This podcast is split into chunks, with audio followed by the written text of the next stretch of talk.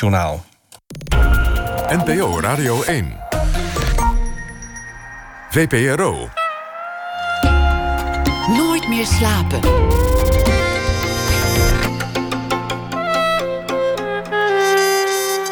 Met Elvie Tromp. Welkom bij Nooit meer slapen. Singer-songwriter Maaike Auwboter is terug met een voorstelling onder de titel Vanaf nu is het van jou. Met liedjes en verhalen die over onmacht en onbegrip gaan. En over hoe aandoenlijk we kunnen zijn in al onze onhandigheid. Na één is Maaike Auwboter te gast in onze rubriek Open Kaart. En we gaan het hebben over Aquarium, de nieuwe voorstelling van toneelschrijver Nathan Vecht in regie van Aad Zelen. Met sterspelers Pierre Bokma en Jacqueline Blom in de hoofdrol. De eerste recensies zijn verschenen, maar we vinden het veel belangrijker wat u en wij ervan vinden. Dat hoort u na ene in de rubriek Oordeel zelf. En dit uur zit tegenover mij de schrijver Jan Siebelink. En hij is 80 geworden. En wat is een betere manier om dat te vieren dan met een nieuw boek? Ja. Toch Jan? Ja. Ja. Een, uh, een bloemenboek wel te verstaan. De schrijver debuteerde in 1975. Ja, we gaan even die hele biografie nee, afratelen. We, we, we, hebben een uur te vullen. De schrijver debuteerde in 1975 met, met de verhalenbundel Nachtschade. Kijk, daar kwamen de eerste bloemen al om de hoek. Ja. En werkt sindsdien door aan een lijvig oeuvre van meer dan 30 boeken inmiddels. Um, met als bekendste werk natuurlijk het knielen op een bed violen over zijn jeugd op een tuinderij en de druk van het geloof op het gezin. Het boek werd verfilmd, op toneel gezet, vertaald, won de ACO Literatuurprijs en beleefde een vijftigste druk. Zijn we al verder dan de vijftigste? 58. Bam. Nou, kijk. Siebeling is inmiddels gekroond tot prins in Oran in de Orde van Oranje Nassau en werkte naast zijn Ridder. Ridder dus. Prins. Ja, wat raar. Ja, je bent gewoon ridder. Er helemaal niet prins. Je draagt hem niet, hè, je lintje. Nee, maar hij zit op, op een ander jasje. Dus, oh. ja, oh, dus je bent gekund. Ja. Ik, ik ben geridderd, ja. Ja. Uh, na zijn literaire carrière werkte hij aan artikelen over de Franse literatuur en hij was werkzaam als Frans docent. En afgelopen jaar verscheen de roman De Buurjongen over een gehandicapte jongen die werkt in de bloemkassen van zijn buren. En nu is daar De Bloemen. Een persoonlijk literair herbarium, mogen we het zo noemen? Ja, dat vind ik wel een mooi woord, ja. Ja. Ja. En, uh... ja, ja, het is prachtig het boek, vormgegeven. Het, het boek is, een, is op zich al een, al een bloemstuk, hè, vind ik. Ja. ja. het is rijkelijk geïllustreerd. Bijna elke pagina is ook een, uh, een illustratie van een bloem. En daarbij of persoonlijke anekdotes of anekdotes van die bloem of dat, uh, die plant ja, uit eerder werk. En citaten uit, uit, he, uit het hele werk. Ja. Um, ja, bloemen vervlechten eigenlijk al jouw werk, hè? Ja, ja, ik, ja, ik ben geboren op een, op een kwekerij. En uh, dus ben ik wel, mijn vader kweekte allerlei soorten planten. Het was niet één soort. Niet alleen varens, maar ook uh, uh, bloeiende planten. En in de zomer kon hij hele mooie boeketten snijden.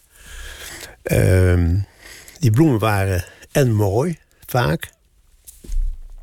Maar het was ook een product om, voor de handel. Hij moest ook daarmee geld verdienen.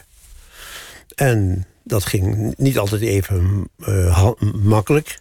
Dus ik als jongetje heb, uh, uh, ja, ik als oudste jongetje van dat kleine middenstandsgezin, heb meegemaakt hoe, ja, hoe moeilijk dat is en hoe, hoe daar gesappeld en gevochten werd om, voor het dagelijkse brood. En in die zin is de bloem dus altijd ook symbool geworden voor nou, voor, het, voor, het, voor de tragiek van het bestaan en voor het lijden en voor, het, uh, voor altijd maar weer zorgen hebben, financiële zorgen, schulden hebben. Uiteindelijk is het, is, het bedrijf is ook failliet verklaard, is op slot gezet uh, door de gemeenteambtenaren. Toen kreeg mijn vader een uitkering, ook vanwege ziekte. Maar, dus de bloemen zijn en heel mooi, maar zijn ook leidraad voor verhalen natuurlijk. Zodra je een, een, naam zegt, cyclaam of pantoffelplantje of dahlia, dan kan ik daar zoiets over zeggen. Ja, elke ware realistische schrijver is een symbolist, schrijf je in je voorwoord. Ja, want, ja uh, want als je het heel precies beschrijft, dan uh, staat, staat zo'n plant voor iets. Voor, als je Nachtschade noemde je net al als eerste boek. Nou, dat is natuurlijk een hele giftige, hallucinerende plant. Hè? Dus dan kun je. Uh, nou, en dat boek gaat er over dat soort dingen ook. En. Uh, En de calciolaria, of dat pantoffelplantje met die mooie pantoffeltjes met die stipjes erop. Die als kind zo graag plat kneep, heb ik nu begrepen. Ja, dan, en dan maakt hij een, een klein knallend geluidje. Bijna Zo. pervers genoegen. Maar goed, eh, als, als je dat woord al zegt, dan roept dat op. eh, en het beeld van schoonheid, want het is een hele bijzondere plant. Hij is een beetje uit de mode, hoewel je hem hier daar op de markt weer ziet. In iets andere tinten. Maar als als da- daaraan denk, dan ja, zie je die hele, zo'n hele broeikas voor me... met alleen maar op die schappen die, die, die, zo één zee van, van geel. En eh, ja, dan was het opeens heel heet weer. Dus alles kwam tegelijk in bloei. En dan, en dan kwamen er geen klanten. Ja, dan moest mijn vader al die planten eh, met de, met de kruiwagen eruit kruien naar de kompelshoop. Dat was zo'n hele cultuur, was dan, was dan, eh, bracht niks op. Dat, ik kan je zeggen dat ik, ik ben nu 80 jaar geworden. En als ik daarover begin en, eh, en ik denk daaraan s'nachts, als ik niet in slaap kan komen. Of dan kan ik niet in slaap komen van, van het feit wat, wat er toen gebeurde. Dat, ik, dat, er dan, dat er dan geen geld binnenkwam. Alle kooks was daaraan besteed. eh, al die fossiele brandstof die wij toen gebruikten natuurlijk. En, eh, dus ik heb daar als jongetje aan geleden. Ik, Ik- leed daar echt aan. Ik zie dat het je nog steeds raakt. En dat raakt me nog dat? steeds, omdat. En dat is ook, dat is ook de drift en de drijfveer om, om, om daarover te schrijven. Om, er altijd weer op terug te komen. En, en, eh, en andere as- aspecten daarvan te vinden en zo. En, maar uiteindelijk is die bloem dus. Die, of die bloemen. En ik, ik- ga niet een boek schrijven en dan ga ik zeggen. Nou, dan ga, ga ik eens heel leuk over de Dahlia praten. Nee. Al schrijvend eh, komt die Dahlia wel aan de orde. En dan, en dan, en dan speelt hij een rol. Eh, ja, in, in, uiteindelijk gaat het toch in die boeken van mij over de la tristesse de la vie. Over de, het, het tragische van ons ondermaanse bestaan hier. En, eh, en die bloemen maken heel veel goed. Die doen heel veel, die zijn mooi. Eh, hebben mooie vormen, mooie kleuren. En eh, ja, ik ben altijd wel vol van, ja. ja. Ja. Ik, ik kan nooit, ik, ik kan niet van, vanuit mijn woonplaats Ede eh, eh, rijdend naar Den Haag. kom ik al die, in het Westland al die kassen tegen. Dat zijn niet de kassen van, van mijn vader natuurlijk. Dan zit allemaal verlichting s'nachts en zo. En allemaal ja, hypermodern elektronisch eh, wo- worden die planten opgegroeid. Maar niettemin, eh het zijn glazen, het zijn serres, zoals de Fransen zeggen, serres chaudes. hè. Warme serres waarin iets wordt opgekweekt en zo. Dus ik ben er wel gevoelig voor, ja. Is het ook een weemoedig boek dan? Melancholiek voor jou? ja dit boek wat nu net Ja. verschenen is... Het bijzondere is dat op elke pagina staan... eh laten we zeggen, we hebben het even over de cyclaam. Nou, ik heb de cyclaam eh, in verschillende boeken genoemd. Eh, links staan dan citaten uit... nou, of uit Nachtschade, of uit Knieën met violen... of uit De Buurjongen, het laatste boek. Dus die drie citaten waarin die cyclaam voorkomt...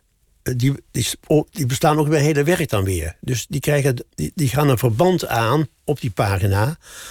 eh, tussen drie boeken. Ja, en die prachtige illustratie op En, dan krijg je andere, en de eh, illustraties zijn zo pagina. ontzettend mooi. Ja, maar dat was ik benieuwd. Wie, eh, Want- waar- hoe ben je daarbij gekomen? Wa- Waar, zijn dit bestaande beelden? of zijn speciaal ja, voor de, de vormgeefster van de Wezer bij, eh, Brigitte Slangen, heeft, heeft ze verzameld. Ik heb begrepen uit Noord- en Zuid-Amerikaanse boeken uit de 18e eeuw. Dus als ik op een bepaald moment zei, nou, ik wil nu graag dat er dan... Dus ik beschrijf, eh, of ik geef drie citaten van... Nou, zeg maar, ja, van... Een, van, van noem eens een ander, ander plantje even nou. De eh, lemoenappel. Een? De lemoenappel. De lemoenappel, hè, die komt heel vaak in mijn boeken voor.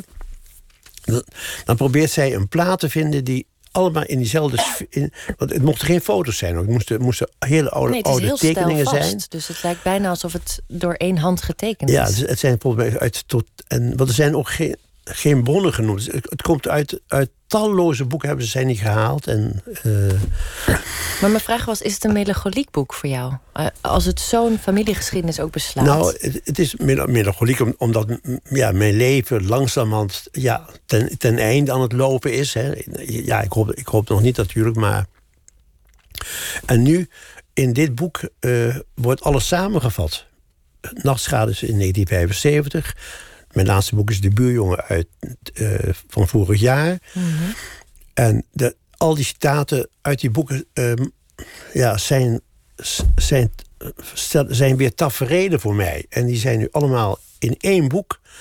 Met, en dan met schitterende droomfoto's. zijn droomplaten. Hè, die... Hoe ben je eigenlijk te werk gegaan? Ben je ook echt al je werk gaan herlezen? En dan echt ja, onderstrepen ja, waar dus de mijn, planten mijn, zijn? Mijn enige werk hierin is dat ik de citaten... Ik, heb, ik, ik, heb, dus ik ben gaan lezen in Nachtschade zie daar staan witte gizanten. Dat was dus je bent heel je eigen uh, oeuvre door gaan ploegen? Ben ik helemaal doorgaan, maar dat gaat heel snel. Want ik, ik heb het, mijn oeuvre helemaal in mijn hoofd zitten. Dus ik wist precies ongeveer... Oh ja, over drie bladzijden ga ik toch ga ik die plan noemen. En, en even verderop moet, hoe dan ook, moet een as te staan. Of dat moet is een mammoetgeheugen. Ja, dat, ja, ik heb een geweldig, ik heb een geweldig geheugen. Wat fantastisch. Maar goed, uh, dus dat heb, dat heb ik voor de bezige voor mijn uitgeverij gedaan. En die hebben zij, een, dat was hun plan trouwens, en daar zijn die mooie platen bij gezocht.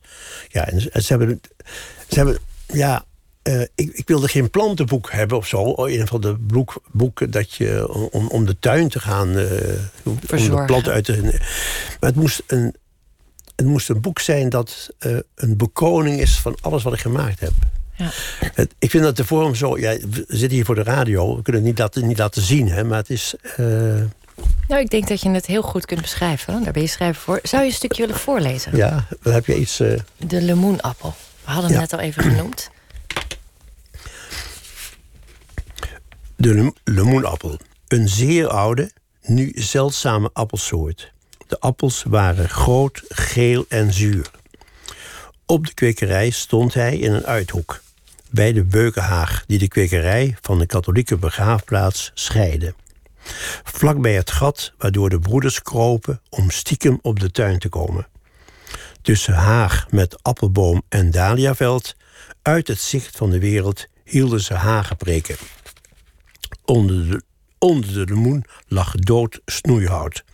Het was er altijd vochtig. Daar zouden padden en slangen huizen, ook steenmarters. Dan zie je daarnaast een schitterende appel. Ja, dit is een grote zure appel. Ja, dit, was, dit was de uiterste uithoek van de kwekerij. En daarnaast was dat gat achter die, achter die haat. Mijn, mijn, vader die, ja, die ja, takken en uh, snoeihout, weet ik wat, uh, werd erheen gebracht. Maar de achterlag was het gat onder die haag. En dan kropen die broeders vanaf die begraafplaats naar de kwekerij toe. En hielden ze heel stiekem achter een zonnebloemen, achter een dahliaveld, hielden ze uh, een preek. Maar die, en aan die boom, die lemoenappel, lemoen is dus ja, uh, citroenappel, zeg maar. Ik zie ze trouwens nog hangen. Hij, hij droeg weinig op het laatst.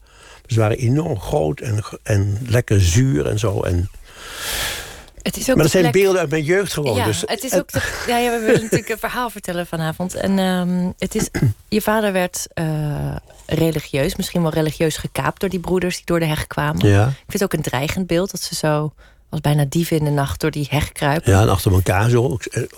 Ja, het was een heel rond klein gat. Het bestaat nog steeds. Het lijkt me doodeng, omdat... Ja. Uh, er staat nu een paaltje bij. In met... jouw veilige kinderwereld, jouw territorium ja. naar binnen zien te kruipen. Ja. Die vreemde mannen. Ja. Die jouw vader even gaan bekeren. Het is ook de plek waar je vader een visioen had. Bij de limoenappel. Ja. ja. Waar hij de stem hoorde. Ja. De stem van God sprak tot hem. En waar ik hem uh, vond ja, dat was, dat op de grens van, het, van, de, van de zonnebloemen. En waarin de lage planten, de, lage ja, perkplanten begonnen. Daar lag hij. En het, hij, zat, hij had op een, op een bankje gezeten. En dat bankje lag omver. Hij had zitten lezen in Thomas A. Kempis Navolging van Christus. Het boek, het boek bezit ik nog thuis. En dat lag op de grond, uh, open. Hij lag op de grond en hij, uh, hij was in extase.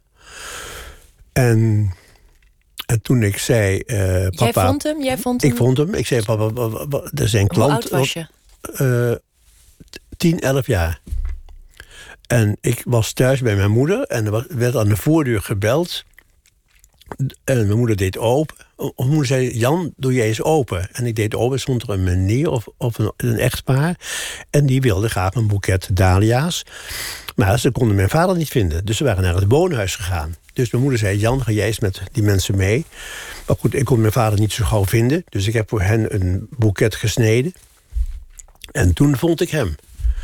En hij herkende mij eerst niet. En toen zei papa, ben je ziek? Wat is er? En uh, hij was zijn haar zat in de war. En langzaam heb ik hem overeind getrokken. En hij, leunend op mij, ik, ik een jongetje van elf... en hij als volwassen man... zijn we naar, de water, naar het waterbassin gelopen. En toen zijn we gaan zitten. En toen zei de zoiets... Toen heeft een sigaret opgestoken, weet ik wel. en toen zei hij zoiets tegen mij van... Uh, uh, dat... Uh, dat ik daar niet, niet, niks van mocht zeggen tegen mijn moeder. Dus wat, er, wat er gebeurd was. Heeft u, ooit, heeft u ooit in detail kunnen vertellen wat het visioen inhield? Hij zei zelf dat, hij zei zelf dat het een. Uh, dan ben ik zelf ook een beetje te kuchen. hij zei zelf dat, het, uh, dat God verscheen in een, in een, in een, in, in een, in storm met onweer. En hij was bij de kraag gevat en hij was ter aarde gestort. Uh, dat zijn zijn beelden. Maar volgens mij was het heel mooi weer en heel, en heel zomers. Dus ik weet ja.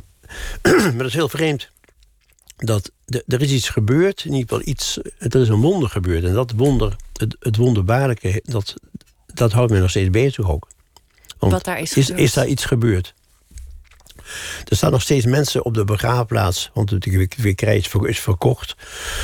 Uh, er staan nog steeds mensen uh, die daar staan en die het boek gelezen hebben, niet op een bed voor Joden, die worden overweldigd door wat daar gebeurd is en beginnen dan te huilen of, of zijn diep onder de indruk. Want daar is toch iets gebeurd dat, uh, ja, wat iedereen misschien wil meemaken of wat. Uh,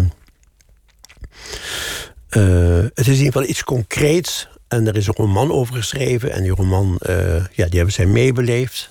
En nu zijn, staan ze op een plek, op een locatie waar het ja, dan zou gebeurd zijn. Ja, ja het is bijna een bedevaartsoord geworden. Ja. De, de, en voor dus- jou ook, want je, je, je herbezoekt het uh, keer op keer in je werk.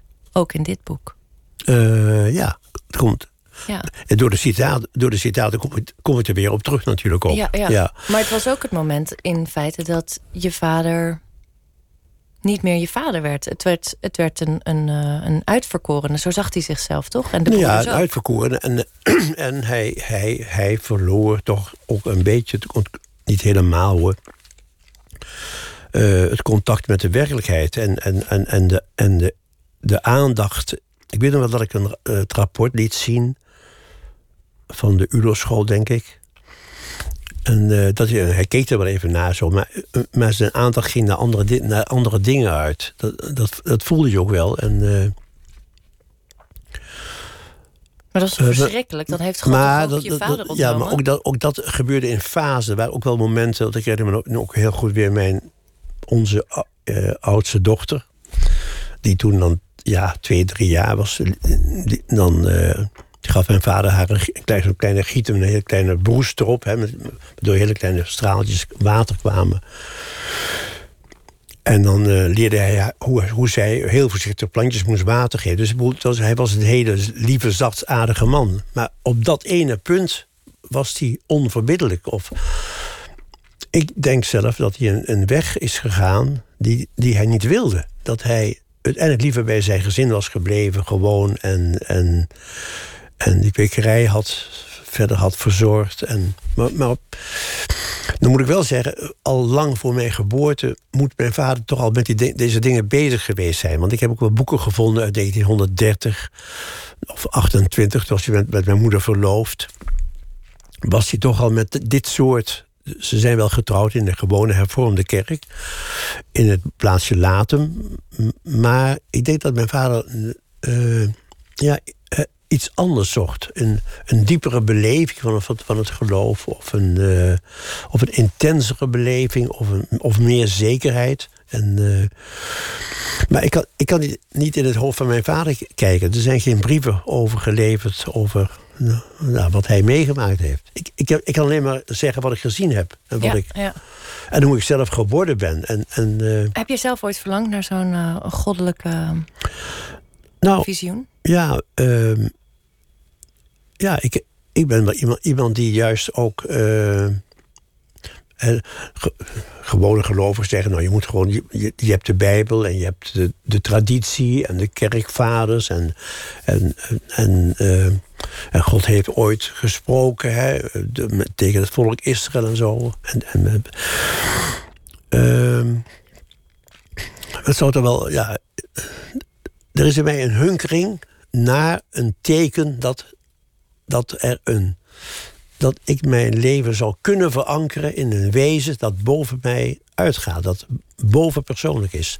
En dat mij ehm, eh, genadig is. Want ik doe ook allemaal boze dingen. En ik ben wel eens jaloers. Of ik ben. Nou, dat valt nog wel mee. Ik ben eens doe wat. Ik doe niet, niet zoveel slechte dingen, vind ik eigenlijk. Ik sprak er laatst met Geert Mak over. Op mijn feestje in Amsterdam. En we- zaten nog. En al heel gauw kwamen we hierop. Hij had mij toegesproken. En eh, ja, zei ik denk. Ik denk. Ik, eh, hij zei tegen mij: ik, Voor mijn gevoel heb ik ook niet zoveel kwaad gedaan. En in tegendeel, ik denk dat God mij genadig zal zijn. In mijn werk praat ik er niet zoveel over. Of erg helemaal niet. Maar hij zei dat zomaar zomaar tegen mij. Dat vond ik ook heel ontroerend trouwens. We komen uit hetzelfde soort eh, milieu. Hij, hij is dan wel uit gereformeerd milieu, maar toch. We weten waar we. We, we begrijpen de taal die we spreken en zo. Ja, ja je, je begon net zelf al over het einde komt nabij. Ehm, eh, is, komt dan het godsbesef ook weer terug? Wordt dat sterk, die godsbeleving? Het is onvermijdelijk dat je, dat je denkt van ja, wat gaat, wat gaat, er, dan, wat gaat er dan gebeuren als, als, de, als het einde er is? Of, of, je, of je hoort het. Ik, ik heb vrienden om me heen eh, die, eh, die erg ziek zijn en die nog, ja, wie is aangezegd dat ze nog maar korte leven hebben. En hoe ga je er dan mee om? En, en, eh, en ik ben natuurlijk opgevoed met, met de beelden van, van van, van de Bijbel, hè, van Gethsemane, van Golgotha, van het kruis, van de, hè, van het, Oh, eh, de zonden worden. dreigende beelden. Ja, dreigende beeld, maar, maar ook verzoening. Hè, dat de zonden worden witgewassen eh, als je gelooft. En dat God er zal zijn. En, dus ik denk ook nog steeds dat ik wel heel snel misschien toch nog weer. eh want je- zeggen, ja, ik zou zo graag willen geloven. En nou, dat, nou, dat er een God is en dat je wordt opgevangen. Ehm, maar dan kan ik me wel aanpraten, maar ik, ik weet het niet. Ik, ik, kan, ik heb geen enkele zekerheid. Dus het geloof is ook een vorm van genade. Sommige mensen kunnen dat wel kennelijk, of, of wordt dat wel gegeven en mij- nog niet. Je vader had zo'n visioen en hij, Ja. ehm, eh, daarna veranderde zijn leven ingrijpend. Hij, hij Ja. eh, zwoer eigenlijk alle aardse zaken af. Ja, Ehm, ehm, geld verdienen was niet meer belangrijk. Nou, eh, jouw rapport ook niet. Wat ik zo tekenend vind, je praat zo, ja, je praat zo liefdevol eh, over hem. ja. Eh, en tegelijkertijd zijn die, die, die mannen die door die haag komen zo, zo dreigend, die broeders. Ze hebben je ook iets afgenomen. Het geloof heeft je ook een vader afgenomen die daarvoor van toneelspel hield. Een eh, zorgzame, aandachtige vader was. Ja, ja, nee. ja ik, ik ben in zekere zin ook een vader kwijtgeraakt. Uh, ik weet nog heel goed dat mijn moeder zei... toen mijn vader, mijn vader lag opgebaard in de voorkamer waar hij overleden is. Je schreef je debuut ook op de plek waar je vader stierf, Ja, toch? zeker.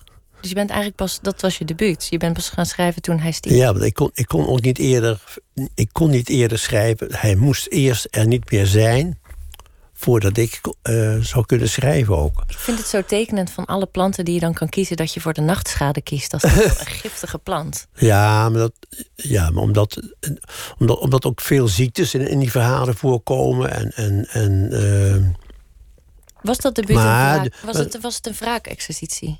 Nee, het eerste, het eerste, het opent met een verhaal. Uh, nee, het tweede verhaal is Witte Gezanten. En dat is het, het, klassieke verhaal wat uiteindelijk leidt tot Knielen met violen. Dat gebeurt dan 35 jaar later wel.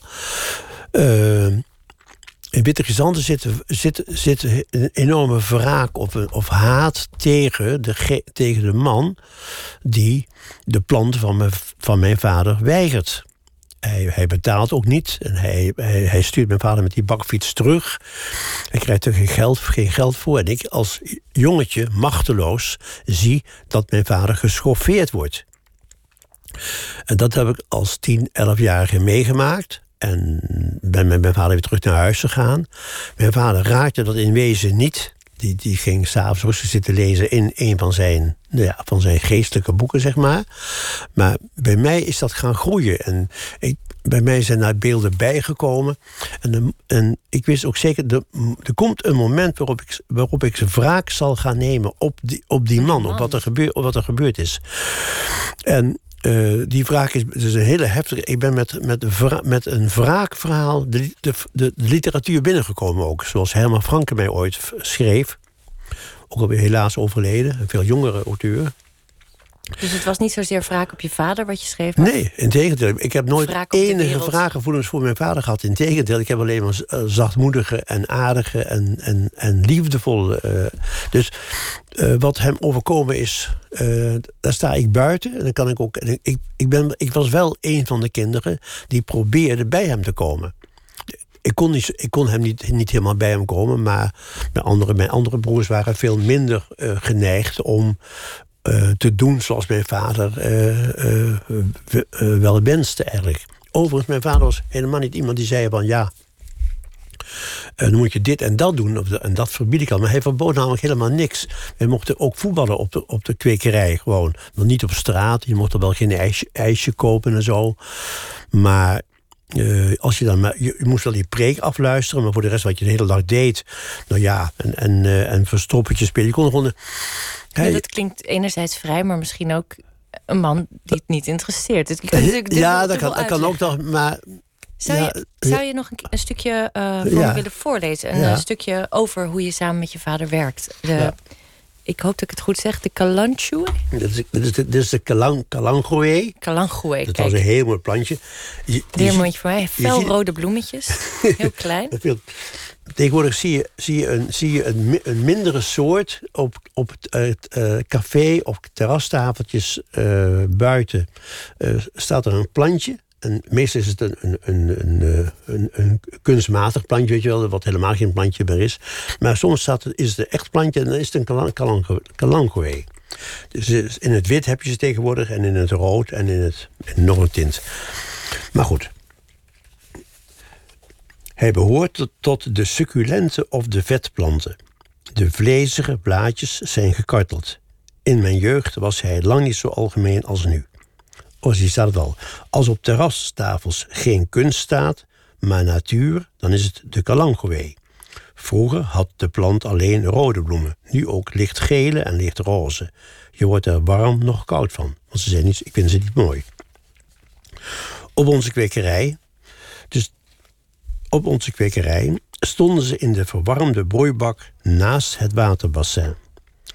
Ik zie mij nog met mijn vader rietmatten afrollen.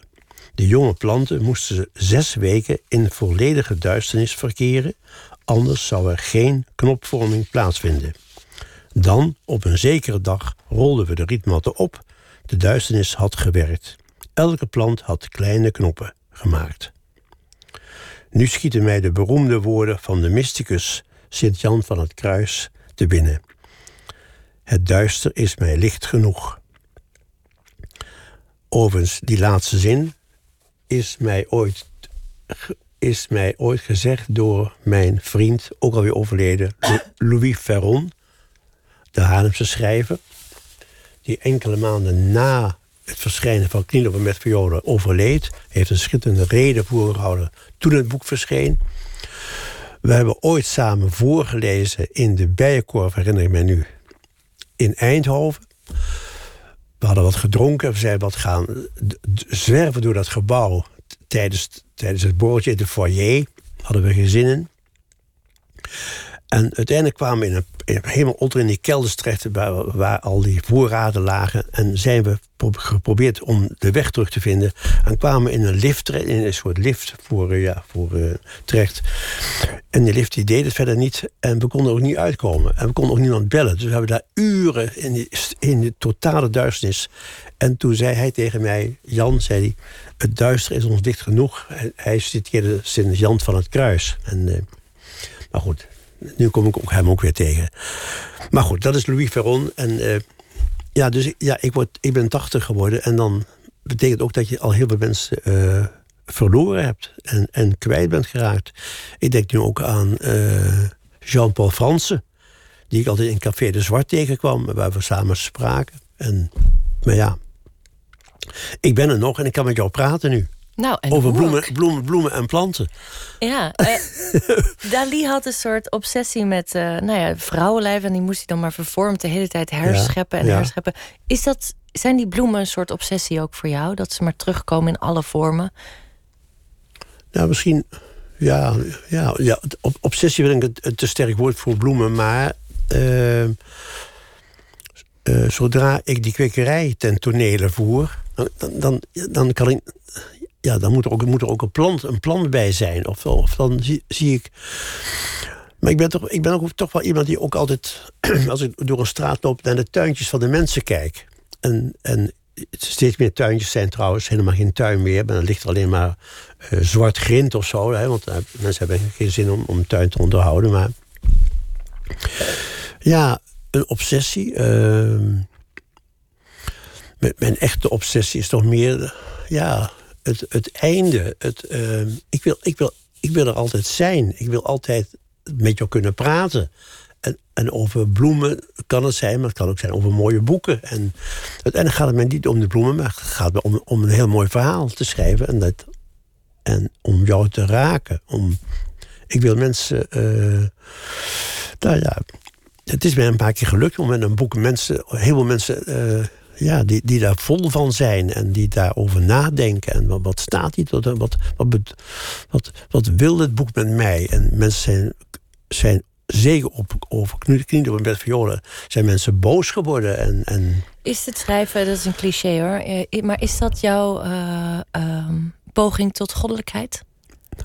het is in ieder geval de poging om zin te, te geven aan het leven. Het is ook een, een, een, een, een, een, imaginaire poging om eh, niet dood te gaan. Want, want eh, uiteindelijk, als ik, in, als ik met een boek bezig ben, he- heb ik het geloof dat ik toch onkwetsbaar ben. Dat ik, niet, dat ik het boek mag afmaken als ik daar helemaal heel intens mee, mee bezig ben. Dus, ehm, dus het is een verweer tegen, tegen het einde. En een- natuurlijk is het een verweer dat ja, onzinnig is. Want je weet uiteindelijk zal ieder mens zal er niet meer zijn op een bepaald moment. Word je dan ook zenuwachtig als het boek eh, ten einde loopt? Dat je denkt, oh, ik moet snel iets nieuws bedenken? Sterker nog, tijdens het, het, het, als het boek dreigt eh, klaar te komen en, en naar zijn einde te gaan. En dat voel, dat voel je aan op een bepaald moment is het onderwerp op. Dan, is het, dan wo- wordt er een laatste zin geschreven. Wat op zichzelf wel is, al iets heel cu- eh, curieus trouwens, de laatste zin van een boek. Maar dan ben je toch al wel een beetje aan het denken in een, in een bepaald laadje in mijn hoofd. Van ja, van ja, wat moet hierna nog gebeuren? En ik moet toch wel bezig blijven of materiaal verzamelen. Of, eh, eh, het is een angstige tijd tussen het moment wanneer je het boek hebt ingeleverd en het in de winkel ligt. Dat, is toch een rare, vreemde, licht, eh, vreemde stilte of zo. En je verwacht, je wilt ook, ja, eh, wat, wat wordt er over gezegd? Eh, zal het boek het een beetje gaan doen? Zullen mensen het mooi vinden? Of, of, en dus het is ook een, voor mij is dat ook een kwetsbare periode waarin ik misschien wel ziek zou kunnen worden. Of, of een ongeluk kan krijgen. Dus ik probeer wel dan. eh, ja, die ziekte overkwam je ook op een leeftijd dat de meeste mensen gewoon van hun pensioen genieten. Kreeg jij je eerste burn-out een paar, een paar jaar geleden? Ja, ja, toen was ik al. Het curie- het curieuze is namelijk ook nog, bovendien dat, dat, dat knieën met verjoden is in mijn pensioentijd geschreven. Ik was, ik was toen al ze- 67 en, ehm, en die burn-out. Ja, later is dat, is dat genoemd burn-out, maar ik, op een bepaald was ik een beetje op. Het had te maken met. eh, ik had een boek geschreven over, de, over mijn moeder, over Margje. Dat was toch een soort aanvulling nog van. eh, ja, om, om Margje nog meer stem te geven dan dat ze misschien in de roman gekregen heeft. En ehm, toen kwam die verfilming van Knielen met violen. Dat was in het voorjaar van dat jaar, 2016 was het, geloof ik. Je deed heel veel lezingen. En dan moest ik heel veel discussies met de zaal voeren. Na Ja. afloop, dus aan het eind van de film kwam ik dan de zaal binnen met de hoofdrolspelers, Barry Atsma en Noortje eh, Helman. Hel, Ja. ja. En nog meer trouwens. Ehm, en dan gingen we discussiëren met het publiek. Ja, van, heb, is het boek nu wel goed verfilmd en zo. En daar werd ik op een bepaald moment wel heel erg... eh, eh, op een bepaald moment was ik op daarmee. Dat, en toen ben ik om, om een dag... Ik weet nog dat ik zat in het theater De Naald. Het is- Het was dus Naaldwijk. Ook weer in het Westland. Met heel veel tuindersvrouwen. Het was een hele lange middag. En, en, eh, ik, ik, en als ik iets doe, doe ik het met overgave. Dus ik zat weer heel uitdrukkelijk. Ja. En toen ben ik een beetje. Toen voelde ik aan van. Het, het is op, ik kan niet meer. En. eh, en toen ben ik wel enige maanden. Daar heb ik thuis eh, niks gedaan. Voor het, e- voor het eerst zat ik in, op, in de hoek van de bank. Ik, ik Het had lijkt me een hele angstige periode voor iemand die zo. ehm, druk is en bezig nou, is. en het ook als een soort wensdenken, eh als een soort schild tegen onheil. Het schrijven Ja, beschouwt. en opeens zat ik. eh, ik, was, ik, heel bleef ik bleef vroeg opstaan. En ik had wel een jonge, weer een jonge hond aangeschaft. Een whippet. Dat was Sarah. En die, is nu drie jaar, dus die heb ik net verlaten. Die, die wacht nu op mij tot ik weer terug ben zo. Dus die had, ik, die had ik wel als troost. En mijn vrouw was er natuurlijk. En, eh, maar voor de rest... Ik maakte geen aantekeningen. Ik dacht, het is, ik kan geen boek meer schrijven. Het is, het is op, het is voorbij helemaal. En, eh, en ik was... Maar ik was niet helemaal ongelukkig. Want voor het eerst kon ik ook... eh, had ik nu... Durfde ik tijd te nemen om niks te doen. En ook geen krant te, te openen zelfs. En, en eh, een beetje naar buiten te staren. Dat voelt bijna als een periode van berusting. Van, van ja, nee, maar ook van, van weer, weer helemaal even. Ik heb altijd ge- gerend en gehold. En ik heb altijd het gevoel gehad dat ik, dat ik een achterstand moest inhalen. Dat ik, hè, ik wilde graag naar de middelbare school, maar dat, kon niet. Want, de, ja, de boeken daarvoor waren al te duur. Dus ik ging naar de ULO-school. Dus ik moest via de kweekschool en toen allerlei actes halen en, en, en titels halen en zo. Dus alles maar weer inhalen en maar werken. En en dan veel boeken schrijven. En toen opeens eh, deed ik helemaal niks. Was, heel- was heel vreemd. En toch was ik in een lichte euforie. Is, is die berusting gebleven? Of, of is die weer verdwenen? Ben je nu toch weer in dat. Ik moet, weer, ik moet nu weer iets bestrijden? Ja, ik, ik moet iets bestrijden, ja. Ik, ik ben weer, heel- ik ben weer, he- weer heel, ik ben weer heel eh, hard bezig met, met iets. En, en, een aantekeningen te maken. En ik ben onrustig en ik, en ik ben druk. En, en, eh, ehm, en het heeft ermee te maken. ehm, nu, ik die grens over die, van die 80 gepasseerd ben, want daar zag ik natuurlijk toch wel tegenop ook. En eh, ik sprak daar met Pieter Verhoeven, de film, ook, ook over. Ook op, ze was ook op het feestje. Ik zei, ja, zei Pieter, maar die was een week voor mij 80 geworden. En zei, nou ja, zei die 80, nou goed. En toen ben ik dat ik, ik ben, ik vergeet gewoon dat woord 80, maar gewoon. En, eh, en ik ga, ik ga, nu, ga ik, nu ga ik de allermooiste film maken die, die, ik, die, die ik kan maken nog. Dus zo wou, wou ik er ook maar over denken. Maar ehm, ik ben toch weer anders dan hij, denk ik. Ehm, en toch heb ik het gevoel dat ik weer, dat ik met het ouder worden, dat ik weer toch weer een beetje jonger geworden ben ook. Dat ik weer veel aan kan. Dat klinkt misschien raar in de oren. Het is, het is een beetje Waar zit die jeugdigheid dan in? Wat, wat? Waar zit die jeugdigheid dan in? Dat ik, dat ik, dat ik hier om, vanavond om, om, om 12 uur tot 1 uur zit te praten. Al. onheilzaam terwijl, terwijl, terwijl, andere mensen eh, die, die, die, die 60 of 70 zijn, die liggen al lang in bed. Of, of eh, weet ik wel, of die, die kijken naar televisie of zo. en ik doe, en ik eh, rij in de, nacht, in, in de nacht met een taxi door het land heen en, en eh, probeer moeizaam iets te formuleren. Dus Ehm, en morgen vroeg heb ik weer een heleboel dingen. Ben ik van plan om te gaan doen. En, en, ehm, ehm, dus er zit wel een sterke vitaliteit in mij. Absoluut, dat is duidelijk. Ja. Ik wil heel even een liedje draaien. Oh ja. Ehm, het nummer Over the Mountain Across the Sea werd in 1957 voor het eerst uitgebracht door Johnny and Joe. De Canadese zangeres Elise LeGros maakte er haar eigen versie van en daar gaan we nu even naar luisteren. Over the mountain, across the sea, there's a girl waiting for me.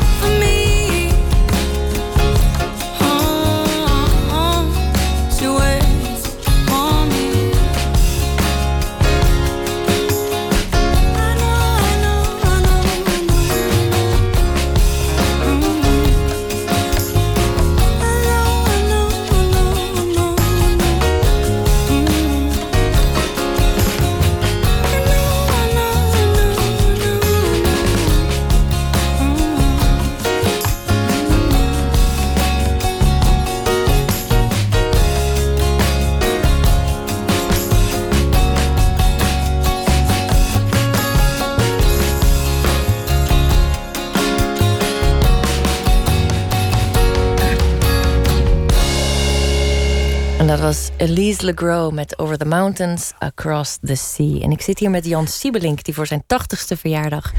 een, uh, nou, een literair herbarium, een bloemenboek uitbracht. De Bloemen genaamd. En uh, we hadden het uh, voor dit liedje even over hoe je voelde dat je weer jeugdiger werd. gek genoeg. Ehm, je was het een tijdje kwijt. Je had de berusting van misschien wel...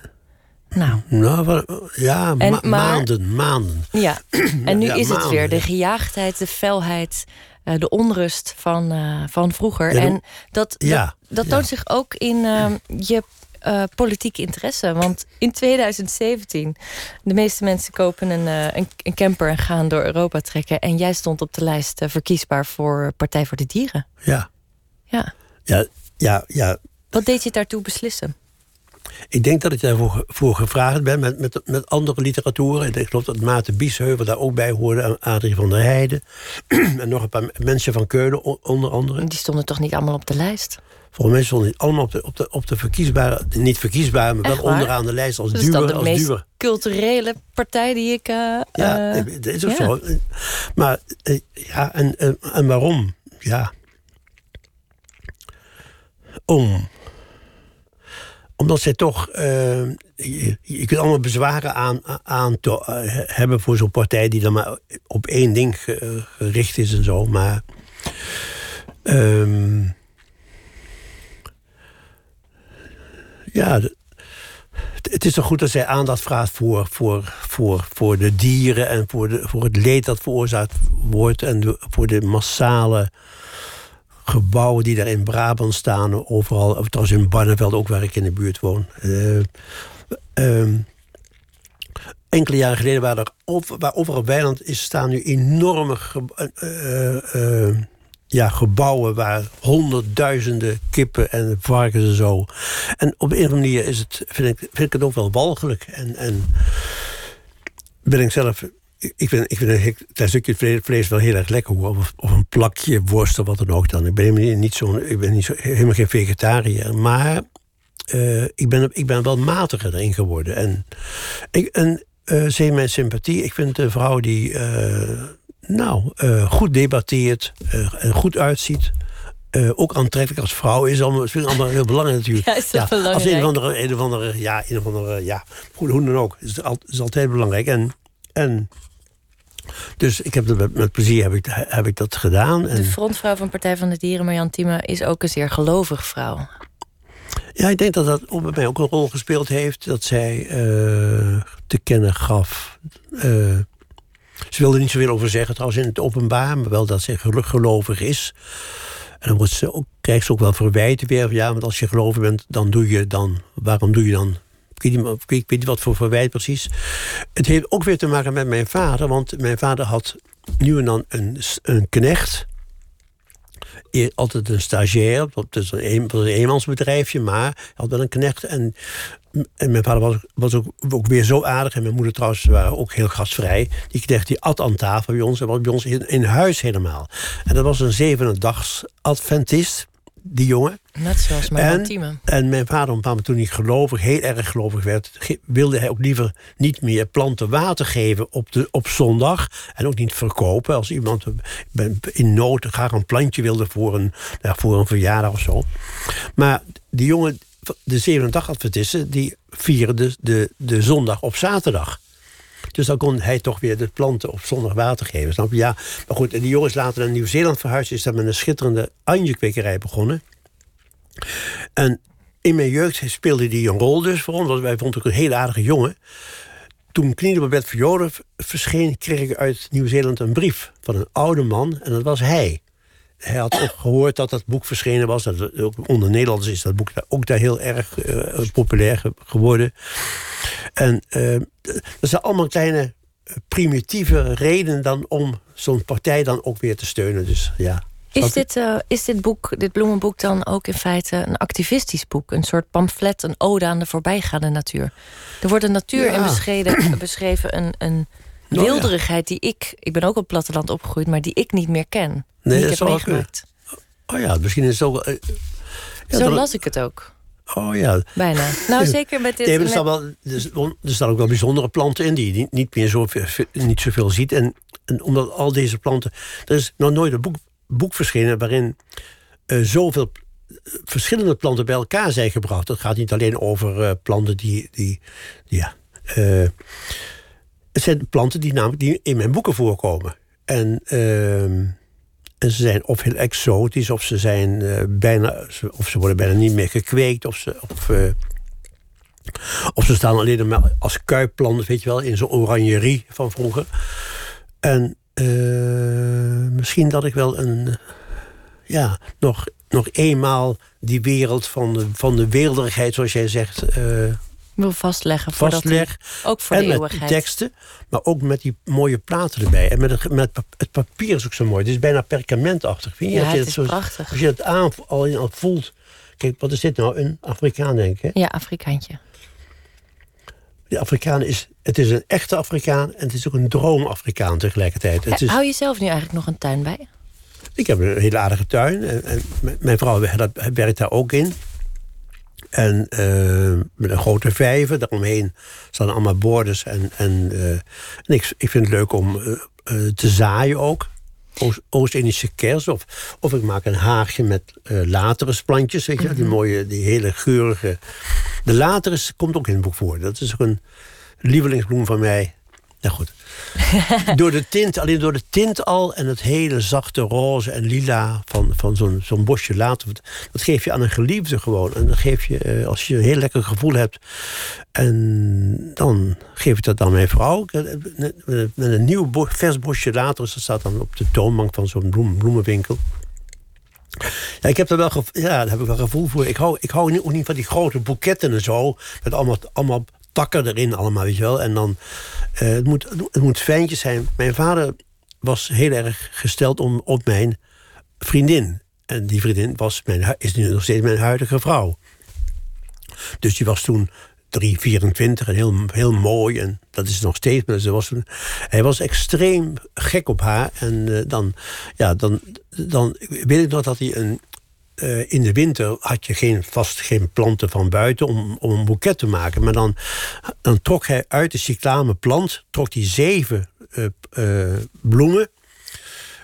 mooie rode bloemen dan. En dan deed hij daar een takje bruidsgroen door, als prageschoen. Staat er trouwens ook, ook in, wordt ook helemaal beschreven.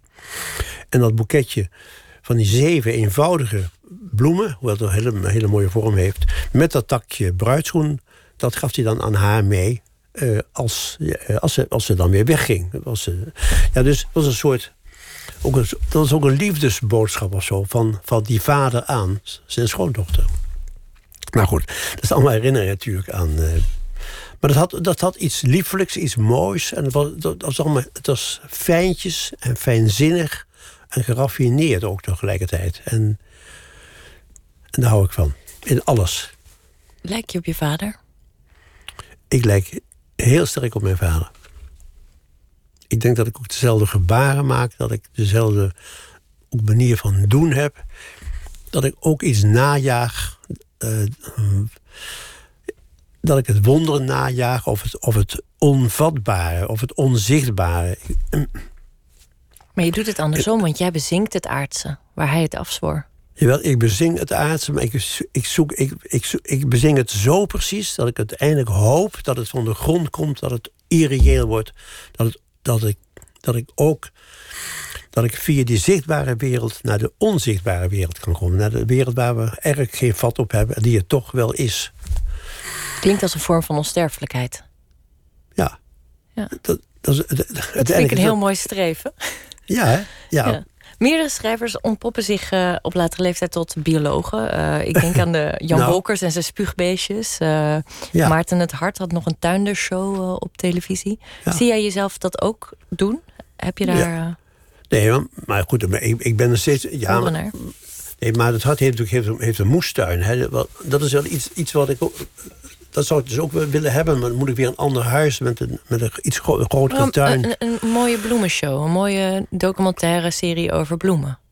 oh, en, maar, en dat is- Gepresenteerd door Jan Siebeling. ja, en, maar hoe dan? Hoe dan? In, filmpjes dan of zo? Of, of nee? Ja, nou, Ja. moet de VPRO maar eens over nadenken. Oh, ja. Maar zou je, zou, zou je dat zien? Zou je jezelf dat zien doen? Ja. Of is het schrijven het allerbelangrijkste? Nee, nee maar als ze, als ze een mooi plan hebben, met, met, met, met, dan wil ik. En dan. En je zou die platen die uit het boek kunnen laten zien, bijvoorbeeld. En dan met een verhaaltje, met een verhaal erbij. Dus dan zou je daar iets. iets wonder, wonder, wonderschoons van kunnen maken, volgens mij. Ja. Elfje, denk ik. Ja, ik, eh, ik zou kijken. Ik zou, eh, Ja. ja. zeker. Maar goed, ja, maar, dit, maar dit is er nu al. Dit, dit, dit, vind ik het. Het is toch wonderbaarlijk dat eh, ik op een bepaald moment ben gaan schrijven. Mijn vader was er niet meer. Ik ben nog even in een klooster geweest. En toen schreef ik dat op, de- op de plek waar mijn vader overleden is, daar schreef ik dat verhaal.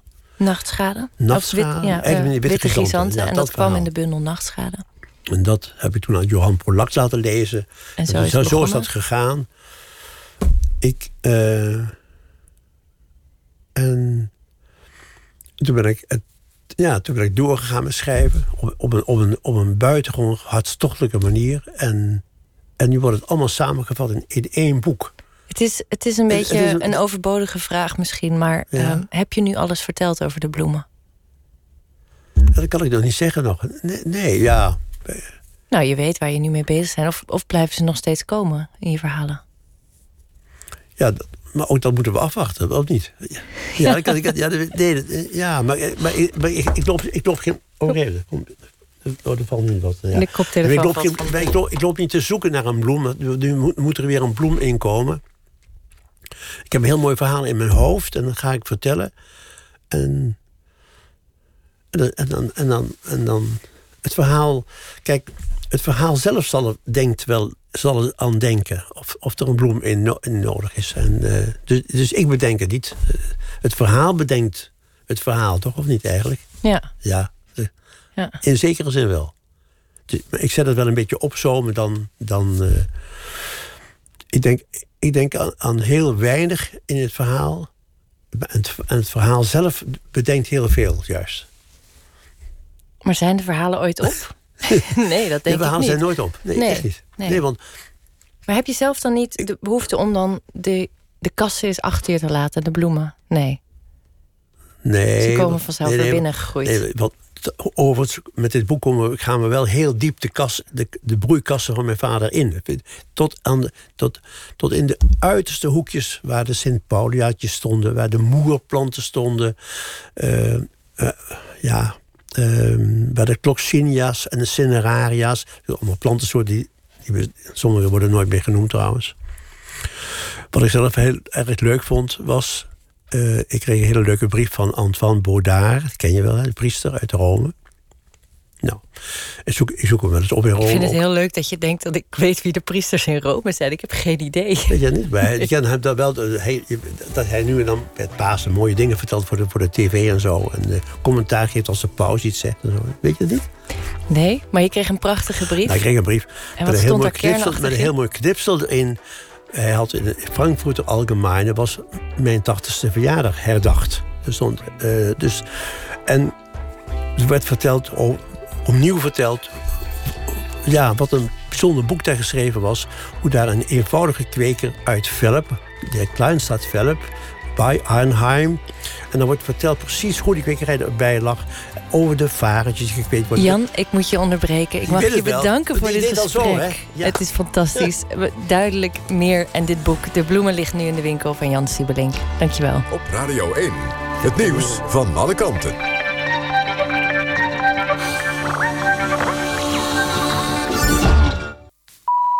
1 uur, Clemens Peters met het NOS-journaal. De eerste marathon op natuurijs van deze winter zal waarschijnlijk woensdag worden gereden. De KNSB hoopt daar in de loop van de komende dag uitsluitsel over te geven. Vier ijsclubs zijn in de race. En dat zijn Noordlaren, Haaksbergen, Veenoord en Arnhem. Haaksbergen en Arnhem hebben een lichte voorsprong, zegt een woordvoerder van de KNSB. Om een marathonwedstrijd te mogen organiseren... moet het ijs minimaal 3 centimeter dik zijn. Deze en komende nacht gaat het flink vriezen... terwijl ook overdag de temperatuur onder nul blijft. De laatste marathon op natuurijs was in januari vorig jaar.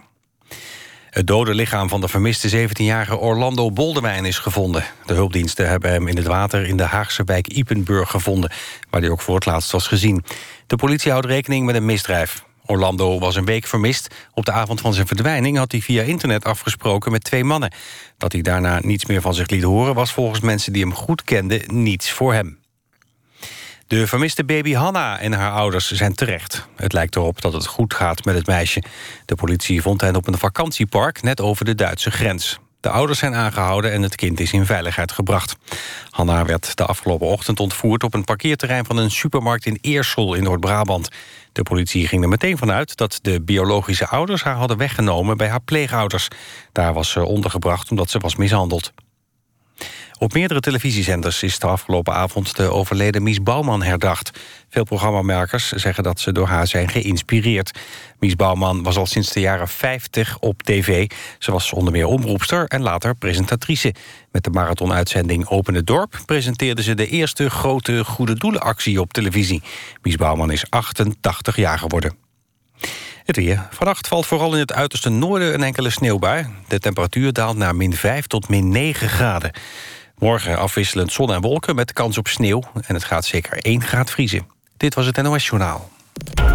NPO Radio 1. VPRO.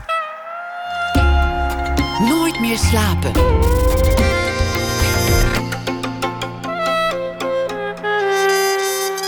Met Elvie Tromp. Welkom bij het tweede uur van Nooit meer slapen. En straks komt singer-songwriter Maaike Auwboter langs. Vanaf nu is het van jou, heet haar nieuwe voorstelling. Met liedjes en verhalen over onmacht en onbegrip. En over hoe aandoenlijk we kunnen zijn in al onze onhandigheid.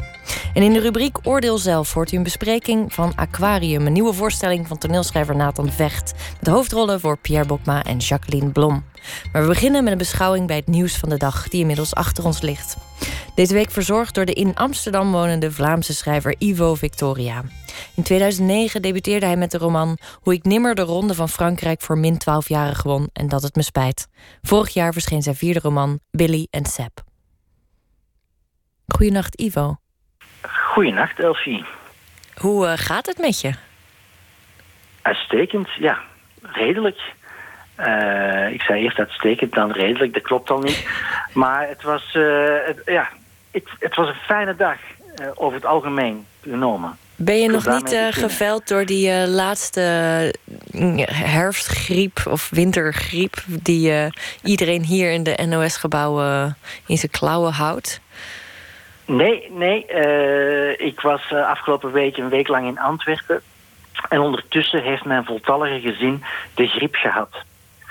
Ja, dus, jij bent ben, mooi de dans ontsprongen. Maar goed, je weet niet wat volgende week brengt. Oh, sorry. Ik hoop dat, je, ik hoop dat het je bespaard blijft. Ik probeer uh, wedstrijd uh, fit uh, te blijven. Heel goed. En wat viel je op in het nieuws deze dag? Ja, ik was eigenlijk al helemaal op weg ehm, met een column over het schitterende winterweer en de zon en de blauwe hemel en alles goed. Maar uh, nu uh, bevinden wij ons in de situatie, uh, Elfie, dat wij het toch moeten hebben over Mies Bouwman.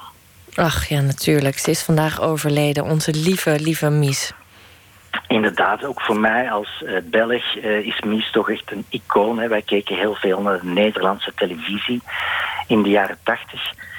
En voilà, er was één programma dat mijn bijzondere aandacht trok. En daar wil ik toch even iets over zeggen.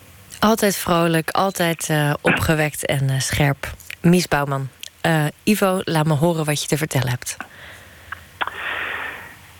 Ik was een jaar of twaalf toen ik voor het eerst een aflevering van In de hoofdrol zag. En het was mij onmiddellijk duidelijk dat ik ooit in dat programma te gast zou zijn. In een hartverwarmende uitzending met een lach en een traan zou Mies Bouwman ze allemaal vakkundig tevoorschijn toveren. Mijn grote jeugdliefde, de juf uit de derde klas die het altijd al in mij had gezien, de man die mij ontdekte, de concurrent die ik verpletterd had, maar het nu bij nader inzien toch sportief opnam en uiteindelijk, als klap op de vuurpijl, zou mijn grote voorbeeld en held volkomen tot mijn door de redactie deskundig ingefluisterde verbijstering op het podium verschijnen en bekennen dat hij mij van in het allerprilste begin van mijn carrière had gevolgd. Ik weet niet waarom ik zo naar deze erkenning verlangde. Ik vermoed omdat Mies Bouwman op mijn moeder lijkt. Dat zegt iedereen, maar in mijn geval is het ook echt waar. Nu, meer dan dertig jaar later, heb ik nog steeds niet voldoende faam vergaard om een uitnodiging voor in de hoofdrol te kunnen opeisen, maar ik meen te kunnen stellen dat een en ander langzaam maar zeker de goede kant op gaat. En uiteraard was het ook mij opgevallen dat het programma tijdelijk, naar ik aanneem, was opgeschorst. En het klopt dat ook niet zelf een sabbatdecenniumetje of twee leek te hebben genomen. Dat is waar. Maar toch moet het me van het hart. Het is geen moment in mij opgekomen dat er praktische bezwaren zouden kunnen reizen van die aard dat zij de verwezenlijking van deze, en ik wens die te benadrukken, lang gekoesterde droom in de weg zouden staan. Kortom, lieve Mies Bouwman, ik weet niet of u mij kan horen, maar ik moet dit even kwijt. Ik ben hier niet blij mee. Ah, arme Mies. En arme Ivo, dat je... Ja. ja, want kijk, in het geval van Mies Bouwman kunnen we toch spreken, eh, met alle respect, van een voltooid leven. Absoluut. Die heeft eruit gehaald Dus, wat erin ja. zat, lijkt me. Lijkt me ook. Ja, en eh, is het zo dat jouw moeder ook eh, je grootste fan is? Eh, Als we het hebben over erkenning? Ja, dus nee, ik denk dat ik daarom zo naar Mies Bouwman verlangde, ja. Ja, een, een ander moederfiguur. ja. Mag Mijn moeder is iets jonger, maar ja. Ja, nou, dat zegt genoeg. Ehm, Ivo, mag ik je bedanken voor je bijdrage vannacht. En we spreken je morgen weer. Zeker. Ja, tot morgen. Tot dan. Dag. Singer-songwriter Maaike Auwboter is terug met een voorstelling met de titel Vanaf nu is het van jou. En straks is het de gast in de rubriek Open Kaart. Maar we gaan eerst luisteren naar het nummer waarmee ze zichzelf in 2013 op de kaart zetten. Dat ik je mis.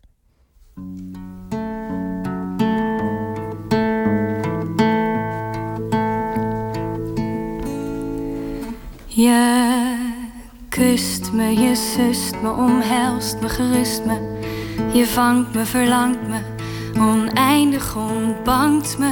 Je roept me, je hoort me, je redt en verstoort me. Geloof me, berooft me, verstikt en verdooft me.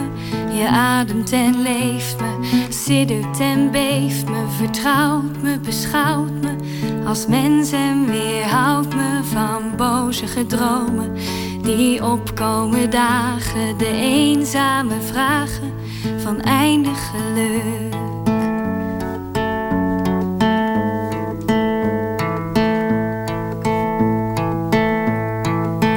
Met je krullen als nacht, hoe je praat, hoe je lacht. Hoe je stem zo dichtbij als een engel verzacht. In mijn dromen doorstromen, oneindige leegtes. Je remt me, je tempt me, je roert en beweegt me. Ik mis je, ik mis je, ik grijp je, ik gris je. Ik wil je, bespeel je, ik roer en beveel je om bij me te blijven in donkere nachten. Om niet meer te smachten naar jou.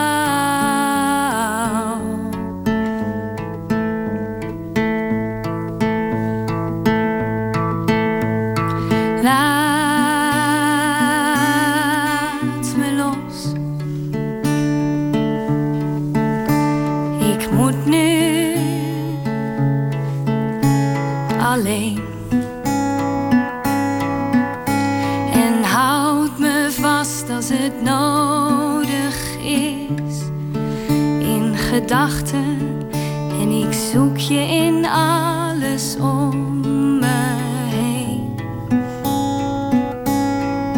Maar al denk ik soms dat het zo beter is. Kan ik het niet helpen dat ik je soms mis? Oh, ik smoor je, verlos en verloor je. Weg naar een andere plek, maar ik hoor je, omarm je, verwarm je. Ik zie je en voel je, ik aai je, ik streel je, ik knuffel en kroel je. Je rijdt me, begrijpt me, verward en misleidt me. Het schrikt me soms af hoeveel ik op je lijk nu. Mijn glimlach, mijn tranen, mijn liefde, mijn verleven. Het spijt me van alles, kom help en bevrijd me.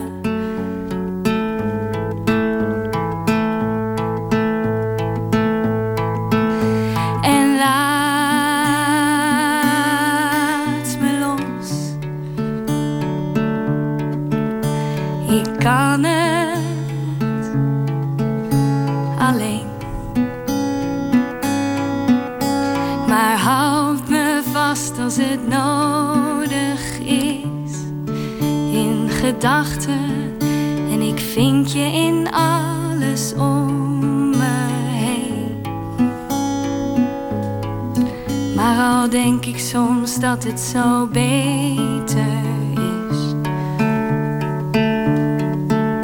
kan ik het niet helpen dat ik je soms mis. Ik kus je, ik zus je, ik doof en ik blus je. Je blijft heel dicht bij me, maar in mijn hoofd rust je.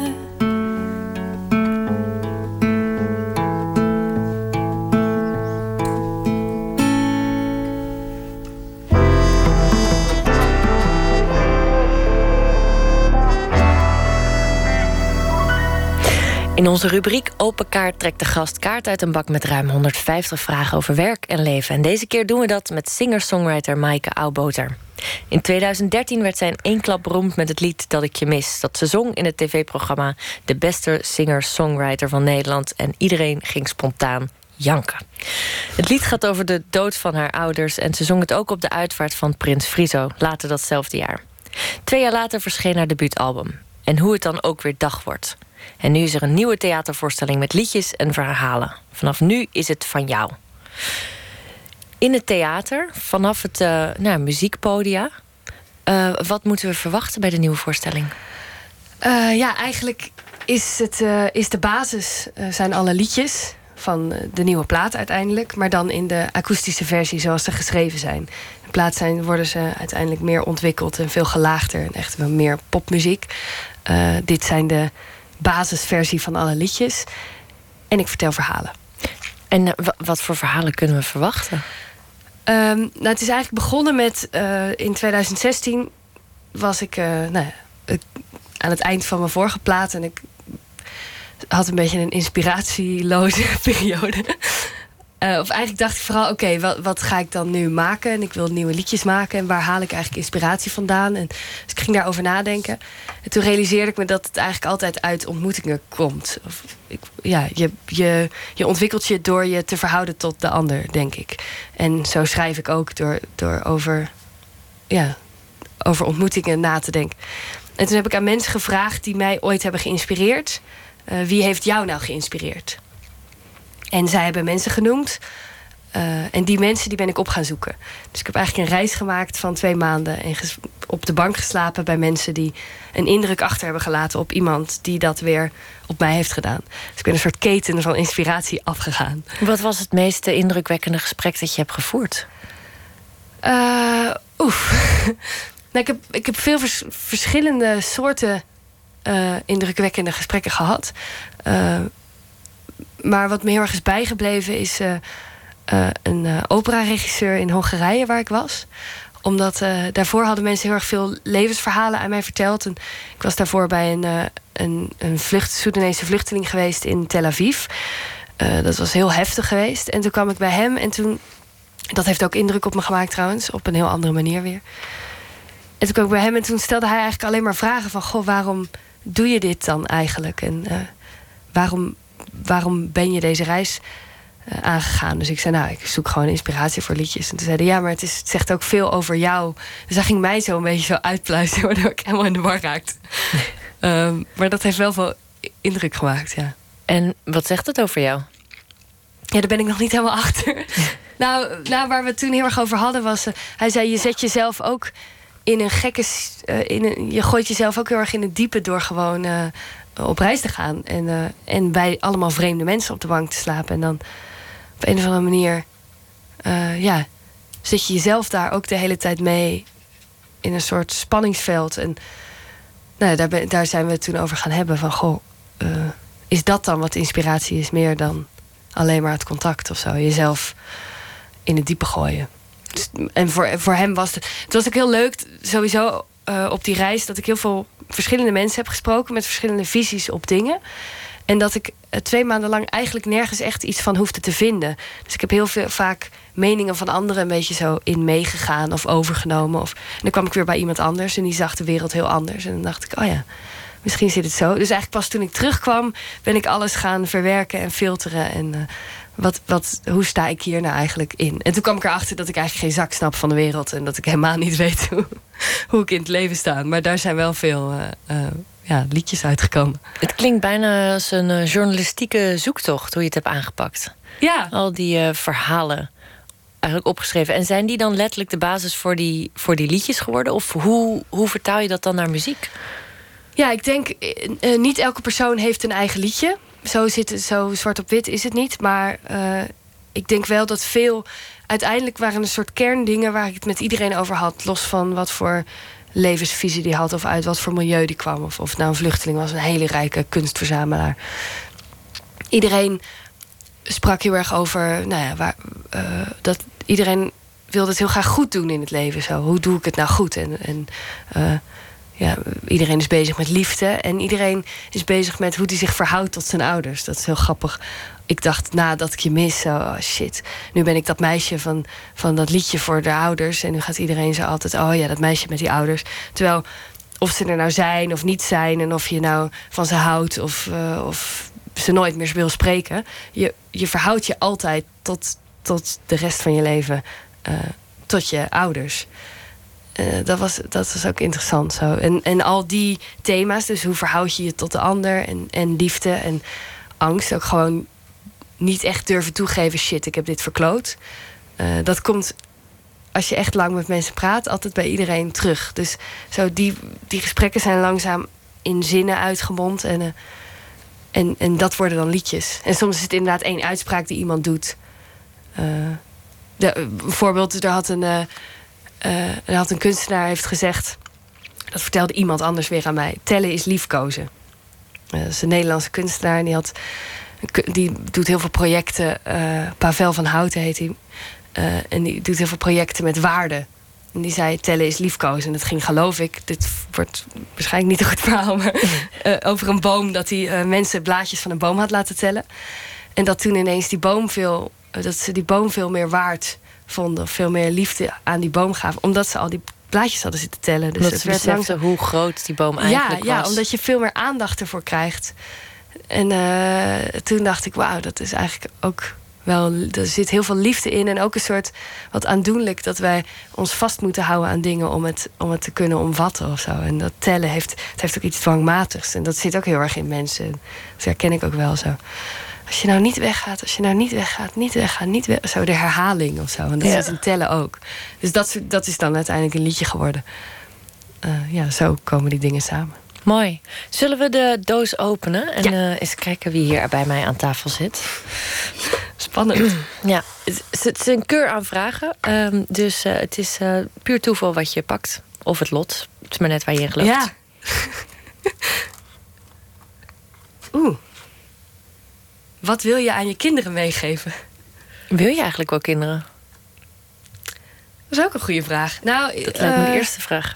Dat is denk ik dan de eerste vraag, ja. Ja, ik, ik denk het wel. Ik, uh, ik wist dat nooit. Ik ben nu 26. En ik was hiervoor, ik heb ik een periode gehad dat ik dacht... nou, wie zegt dat ik kinderen wil? Hmm. Uh, maar ik realiseer me wel, ja, ik wil denk ik wel kinderen. Ja, als jij je verhoudt tot je ouders... dan verhoud je je uiteindelijk ook tot een mogelijke toekomst. Ja, en ja. ik vind nieuw leven ook wel bijzonder of zo. En, uh, ja. en wat zou je aan ze mee willen geven? Ja, dat, dat is. Nou, misschien wel uh, uh, dat, om, om een soort. Maar dat gaat dan meer over het opgroeien van mijn kinderen. Om, om open te blijven of zo. Ik denk dat heel veel mensen. Daar ben ik ook die afgelopen reis wel achtergekomen. Heel veel mensen vragen, of heel veel mensen uh, vinden dingen. En je wordt heel erg uh, opgeleid als mens om, uh, om, dingen erg, om ergens wat van te vinden en dingen te roepen. En weet je wel, in, in programma's of iedereen moet dingen vinden en dingen roepen. Terwijl ik denk dat er dat de kracht van de vraag wordt soms een beetje vergeten of zo. En kinderen, kleine kinderen zijn er heel goed in. Gewoon, waarom zit dit zo? Waarom, hoe, hoe eh, werkt dit? En, hoe, en, en dat, eh, dat verleren we een beetje. En ik zou ze willen meegeven, denk ik, dat dan zo lang mogelijk te blijven doen of zo. Of dat gewoon niet te verliezen. De kracht van de vraag. De ja, kracht dat, van de dat, eh, vraag, daar ja. ben ik als interviewer dol op. En ik Ja. denk dat het ook een mooie insteek is om nog een vraag te trekken. Ja. Oh. Welk werk is nog niet af? Nee, je staat natuurlijk eigenlijk aan het begin van je carrière. Het is nu net de tweede plaat, tweede theatertournee. Ja. Ja, en, en wanneer is iets echt af? Ja, zit je nog steeds te, te, pi- te peuteren aan je liedjes terwijl je speelt? Of eh, is het gewoon, nee, dit is het? Ja, nou, ik merk bijvoorbeeld... Het is grappig. Ik zit hier heel, heel veel over na te denken eh, de laatste tijd. Want de plaat is nu zo goed als af. Dus, dus daar kan ik, weet je wel, ik heb het ingezongen. Het is ingespeeld, dus ik kan dat niet meer veranderen. Dus in die zin is dat fysiek product eh, zo goed als af. Maar eh, nu ben ik weer op theatertournee. En daar speel ik ook dat ik je mis in al die andere liedjes. En dan merk ik ook dat dat ook nog steeds in ontwikkeling is. En, en die opgenomen versie die mensen luisteren, die is, eh, die is vast, die is fixed. Maar hoe ik hem speel in het, in het theater is, eh, is elke keer weer anders. Omdat ik elke keer die tekst opnieuw eh, hoor door mezelf heen en vertel. En, eh, dus, dus dat blijft in beweging. Dus dat is misschien ook nooit helemaal af. De woorden wel de muziek wel, maar de betekenis misschien niet of zo. Er zijn muzikanten die hun eigen platen niet kunnen luisteren. Ben jij er zo een? Of, eh, Ja, wel een beetje. Je trekt meteen een moeilijk gezicht ook. Nou, ik, ik, ik ben dan ook zo dat, dat ik vind dat ik dat eh, wel gewoon moet kunnen. En het grappige is, de nieuwe plaat eh, ben ik nu wel voor aan het luisteren. En daar ben ik echt trots op nu. En dan denk ik, oh, dit is echt te gek. Eh, en ik vind het oude moeilijker om te luisteren. Ook omdat je hoort dat je dan ontwikkeld bent, inderdaad. En ik ben- vind ik zelf wat beter gaan zingen. En eh, ik ben gewoon ouder geworden natuurlijk. Maar ik ben nog steeds wel trots erop. Dus ik denk wel, oh ja, dat, toen hebben we wel echt het beste eruit gehaald wat er toen in zat. En daar ben ik blij mee. Het is een mooie plaat. Maar ik vind het moeilijk om naar mezelf te luisteren, ja. Maar ik doe mijn best om dat een soort aan te leren. Ja, mooi. Je bent ook in feite je eigen ouder, dus je moet ook. eh, Ja, ja. ja. ja. Zal ik er nog doen? Ja, doe maar. Gewoon de voorste. Ja, waarom niet? Wat is een persoonlijke daad van rebellie geweest?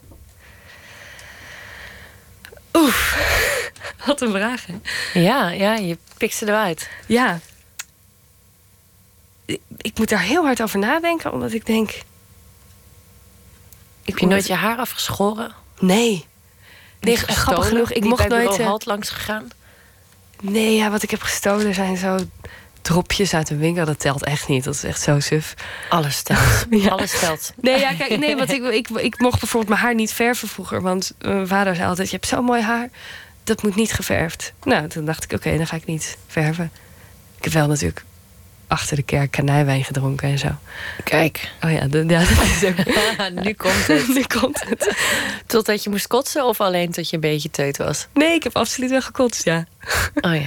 Ja, dat, ja, toen was ik wel... Dat waren mijn persoonlijke daden van rebellie. Maar rece- recent eh, weet ik niet. Nou, misschien... eh, misschien ik, ben, ik ben naar Australië verhuisd op een gegeven moment... om eh, een, eh, tijdens mijn studie om een eh, ehm, uitwisseling te doen. Of een, eh, hoe noem je dat ook weer, minor. En dat was ook wel gewoon mijn argument, eh, argument was dat ik daar een soort journalistieke minor wilde doen. En ik kon alleen daar. Maar eigenlijk wilde ik gewoon heel graag weg van alles hier. Ja. Nou ja, en met jouw vele backpack-tieners, dus... Ja, dat denk ik Dat wel. is een Ja. veel geleefde rebelse daad. Ja, ja, en ik voelde wel zo de argumenten die ik aandroeg... niet echt te maken hadden met gewoon... De, die, die legden niet de intrinsieke drive om eh, weg te willen eh, uit. Maar eh, ja. Maar of dat dan rebellie is, weet ik eigenlijk niet. Ja, ja wel, wel je losmaken, denk ik. Ja, Ja. ja, ja het heeft wel met loszaak te maken. ja. Maar ik heb nooit op een zeepkist gestaan en... Een eh, neuspiercing genomen. nee. Nee. Maar wat niet is, kan nog komen. Zeker, je bent nog jong. Je bent nog jong. Ja, Alles ben je kan. ooit te oud om te rebelleren? Nee, ik denk het niet. Ik denk dat je dat vast moet houden. Ja, ik denk het Ja. ook. Het allerleukste vind ik van oude mensen is dat ze steeds minder. eh, dat ze overal lak aan krijgen. Asociale gepensioneerden vind ik, het zijn eigenlijk mijn lievelingsmensen. Lievelings. Ja. Hoe ouder, hoe rebelser. Ja. dat is wel waar, ja. Ja. Dat is mijn, eh, mijn doel. Om eh, later ja, asociale... Rebels, asociaal oud te worden. Asociaal bejaard. dat is een mooi doel. Groot vuilnis over het balkon gooien. Zullen we nog een kaart Ja. doen? Eh, is er een verschil tussen rood en blauw? Geen idee eigenlijk. De eerste vraag. Ehm, nee, ja, er zitten rode of blauwe randjes. Misschien de rode ernstiger zijn? Ik weet het niet. Oh, ze ze gaat laat er eentje voorbij gaan en ze pakt een ander. Ja, wij zien alles hier in de studio. Maar dat maakt niet Ja, uit. nee, wat er gebeurde is, ik zag deze. Toen dacht ik, oh god, nee, daar ga ik niet op antwoorden. Dan pakte ik die ander. En toen dacht ik, oh god, daar ook niet op. Laten we ze Laat maar, allebei dan pak doen. ik weer de Laten we eerste. ze allebei doen. Eerst, eerst die en dan straks deze. Nou, deze is, geloof je in God? Waarom wou je die niet beantwoorden? Ja, omdat ik dat, oh, dat vind ik ingewikkeld. Nou, ja, dat vind ik een ingewikkelde vraag altijd. Omdat mijn eerste antwoord is daar nee op. Dat is niet zo ingewikkeld. Ben je gelovig opgevoed? Nee. Eh, niet dat ik me bewust van ben. je- Nou, ik heb wel. eh, We hebben wel bijvoorbeeld als het kerst was, dan werden er verhalen voorgelezen. eh, Uit de Bijbel? ja, uit een soort kinderbijbel. Misschien. Oké. En ben maar daar ben ik me nooit zo bewust van geweest dat dat dan uit de bij. Ik, er werden zoveel verhalen voorgelezen, dus dit was gewoon een van de Hmm. prachtige verhalen of zo. Dus ik heb. Is er een verhaal je bijgebleven? nee, ik, ik ben niet zo goed in het onthouden van details, alleen van gevoel en geur en zo. Dus ik weet nog dat ik dat. En, en, nou, en ik vind het gewoon inge... Ik geloof dus niet in God, maar ik, vind, ik geloof wel in dat bepaalde dingen lopen zoals ze lopen. En, en dat er. Dat er een dat je- doel achter zit, een groter plan? Dat weet ik ook niet. Nou, ik geloof wel in dat ik, dat wij, dat ik niet helemaal kan. Dat, ik, dat wij niet helemaal kunnen begrijpen of zo. Snap je? Maar dat heeft misschien niet alleen met God te maken. Dit Je is, houdt de vraag open. ja, Ja. Ja, en, en het, en idee van dat er iemand eh, ons heeft gemaakt of zo, dat vind ik, dat, dat vind ik niet eh, een heel logisch idee meteen. Maar ja, ergens denk ik dan ook, ja, maar wat, wat dan wel allemaal. Het is gewoon te groot of zo voor ons. En, en ergens vind ik het ook prettig dat we niet alles hoeven te begrijpen. Dus in die zin. En eh, ik heb met mijn oma daar vroeger wel gesprekken over gehad. Die was zeker wel gelovig. Maar die zei op een gegeven moment. Een, een- nou, dan zei ik er altijd maar dit kan toch niet en dat kan toch niet. Gewoon het argument, weet je wel. Een God kan toch niet hebben gewild dat al deze ellende er is en zo. Dus als, als die er is, dan waarom, waarom, eh, waarom is dat dan zo? Eh, maar zij zei op een gegeven moment, ja, noem het dan liefde. En dat vond ik wel een mooie zin of zo. Dat, dat heeft me aan het denken gezet. Dus als je dat woord God in heel veel verhalen vervangt door liefde, dan wordt het ineens een stuk dichterbij. En dan, ja, dan, dan kan ik daar wel in mee. Dus nou, vandaar, het is een onderzoekend ding. Maar als, ik, als die vraag komt, dan ga ik altijd heel veel halve zinnen maken, omdat ik het gewoon eh, niet weet en, en een soort daar open in wil zijn. Wat het dan wel is of zo Ja. voor mij. Of wat, ja. Ik snap het, ja. Nou ja, je komt er makkelijk eh, eh, eh, vanaf, want we hebben geen tijd meer voor die laatste vraag. Ik zal hem wel even voorlezen. Het was, wat is de mooiste plek op aarde? Nee, dat was hem niet. Oh, dan heb ik verkeerd gepakt. Maar ik neem aan dat het Die- Australië was. Oeh, nou ergens in de bergen in Italië. Ook nog wel. Daar, als je, als je de middle plek. of nowhere in gaat, dan is het daar, denk ik, ja. Maaike, mag ik je bedanken voor het komen naar de studio. Je kunt eh, nu, ben je net in je tournee begonnen. Nog door heel Nederland, hè? Ja, nog Met door je heel show Nederland. Vanaf nu is het van jou. Dankjewel, Maaike Auwboter. Graag gedaan.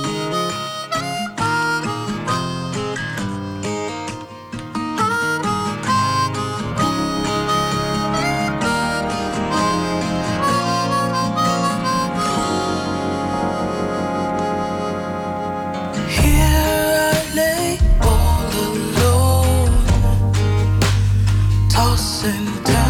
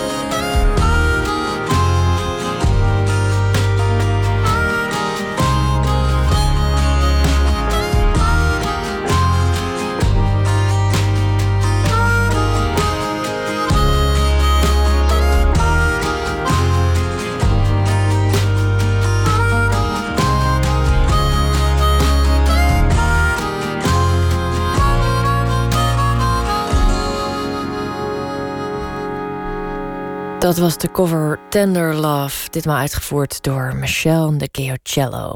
We gaan verder met 1 minuut, een serie vol wonderlijke verhalen in 60 seconden. En dit is deel 7 van De Camping. Pst, 1 minuut.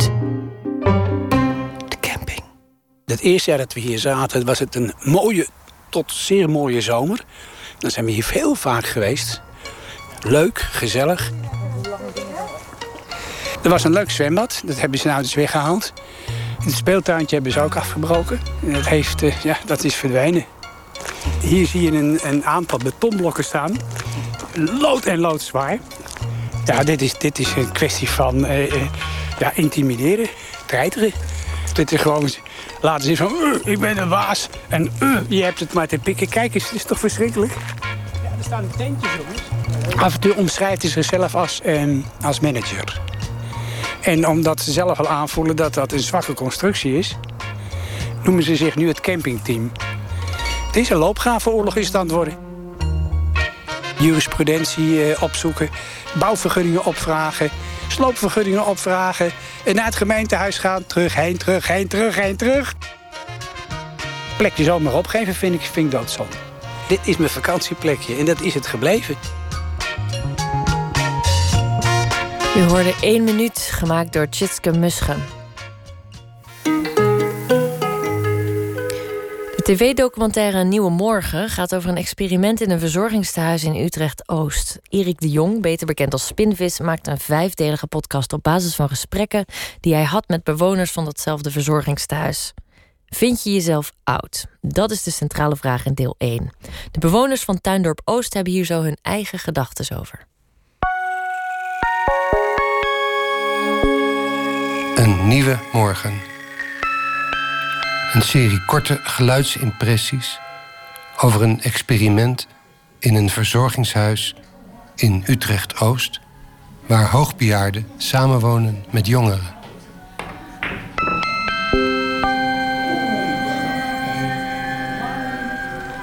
Ben je oud? Ja. Ik zou liever een ander leven hebben. Dat zou zeggen dat ik nog wat kon doen en mezelf redden. Niet afhankelijk zijn. ik, zou, ik, nee, ik moet niet zeggen nee, maar ik vind van wel. Eh, nee, ik vind het eigenlijk precies goed. Ik vind niet jong en niet oud. Je zou altijd 25 willen blijven. Ik denk het wel, ja. Voor hoe ik me nu voel zou dat wel een mooi eh, perspectief zijn, ja. Lichamelijk vind ik mezelf stokoud. en geestelijk kan ik me niet voorstellen dat ik over een paar maanden honderd word. Ja, ik, ik moet er een beetje om lachen. Ik ben laatst 30 geworden, dus dat is dan weer even zo'n grens... dat je daar even van schrikt en bewust wordt van het feit dat je 30 bent... en denkt, heb ik genoeg bereikt?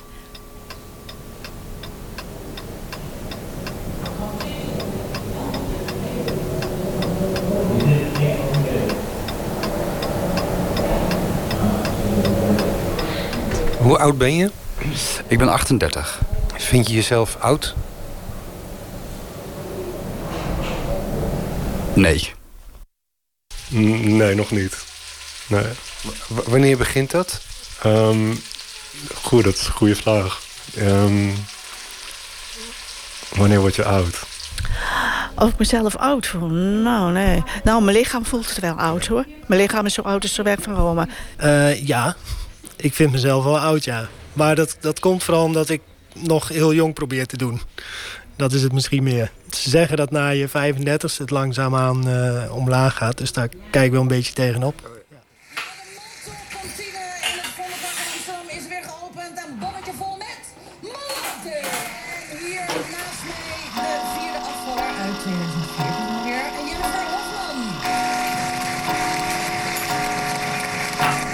93 word ik. Dat word ik dit jaar. Vind je dat zelf oud? Ik niet, want ik, ik, ik, ik, als, want ik heb mijn eigen gestel. Dat ken ik van binnen en van buiten. Ik zeg maar, ik kijk iedere keer beneden bij de lift. En dan denk ik, hé, hey, mijn naam staat er nog niet bij. Ik probeer altijd maar een beetje optimistisch te blijven. Ja, van binnen zal het ook wel eens anders zijn hoor. ben ik niet zo'n held. eh. maar ik, ik ken er aardig mee overweg om, om, alles te verzetten. Kijk, er zitten mensen bij me die zitten de hele dag te klagen. Daar word je echt doodziek van.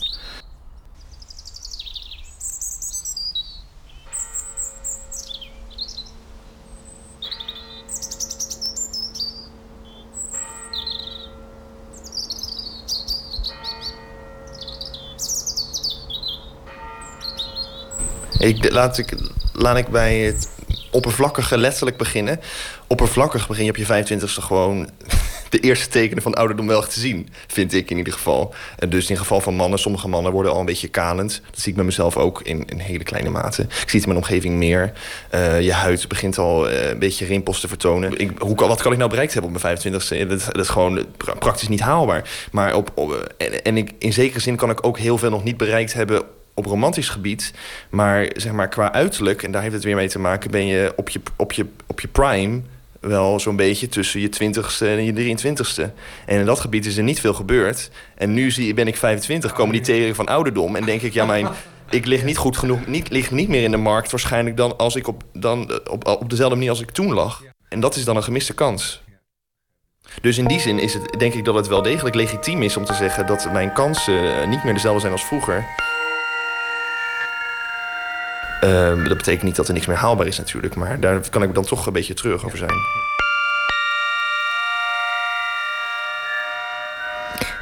En dat was het eerste deel van de vijfdelige podcast Een Nieuwe Morgen, gemaakt door Spinvis. En op dinsdag 5 maart is de documentaire op televisie te zien. De film van Kim Brandt met muziek van Spinvis. Meer informatie vindt u op human.nl slash een nieuwe morgen.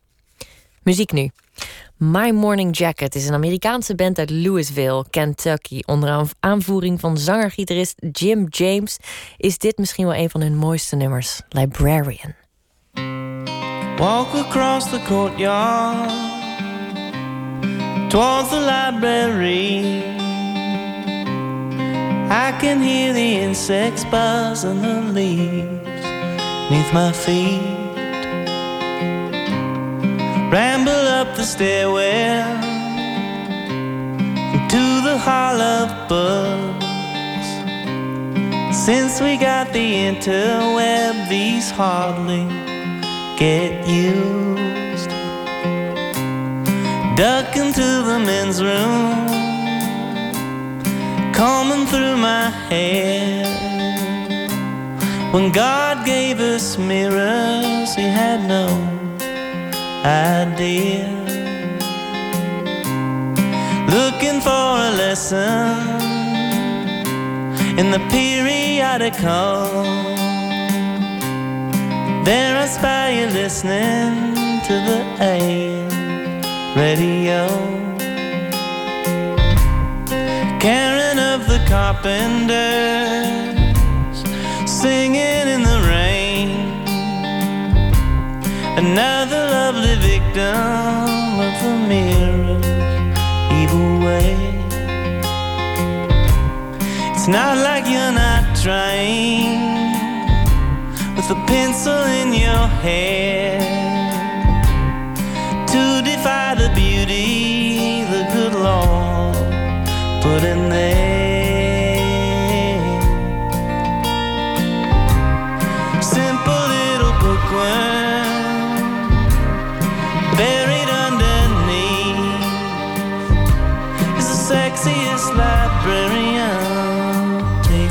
Those glasses and let down your hair for me.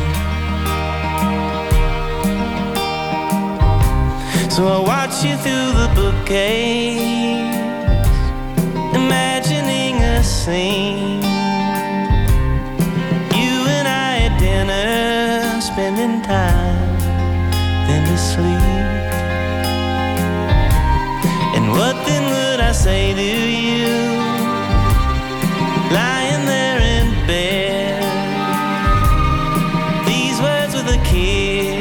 Kiss I would plant in your head.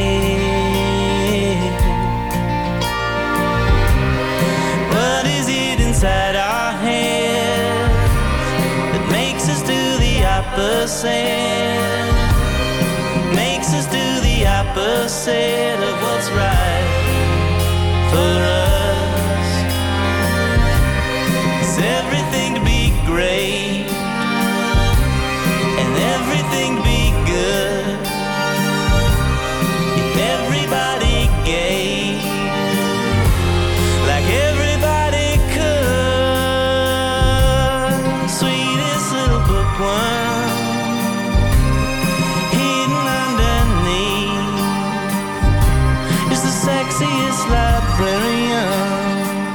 Take off those glasses and let down your hair for me.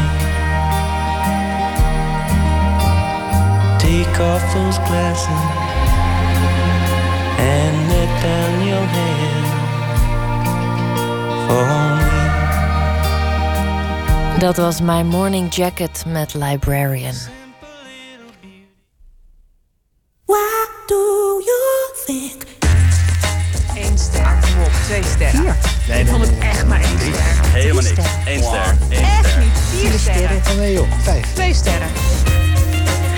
Daar zijn we weer bij onze rubriek Oordeel Zelf... waarin we elke week een film, boek of voorstelling bespreken. De recensies zijn verschenen in de kranten... maar wat vinden wij en jij er eigenlijk van? Deze week gaan we het hebben over de voorstelling Aquarium... een satire over privacy.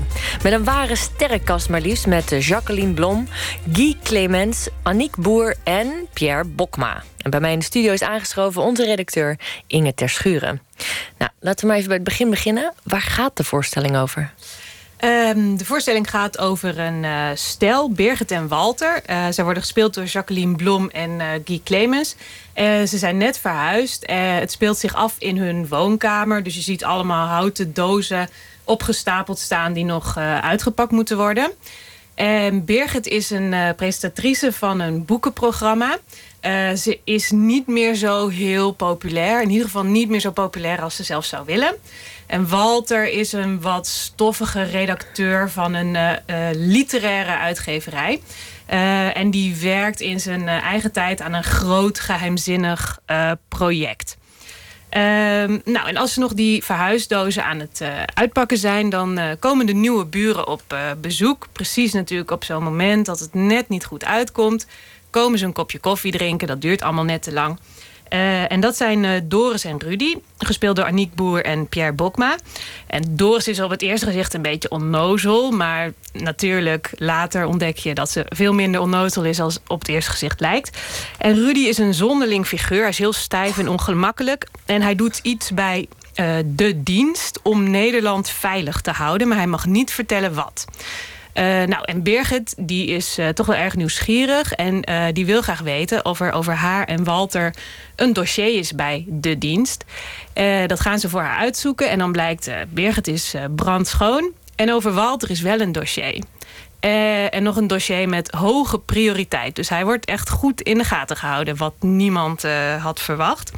Nou, dat is eigenlijk het begin van een spel vol met wantrouwen en angst. En uh, uiteindelijk gaat het dan over vragen als hoeveel wil je van jezelf prijsgeven en hoeveel informatie mag je eigenlijk van iemand opslaan. En um, waar slaat de titel eigenlijk op? Aquarium. Ja, dat vond ik wel een mooie vondst van de tekstschrijver, van Nathan Vecht.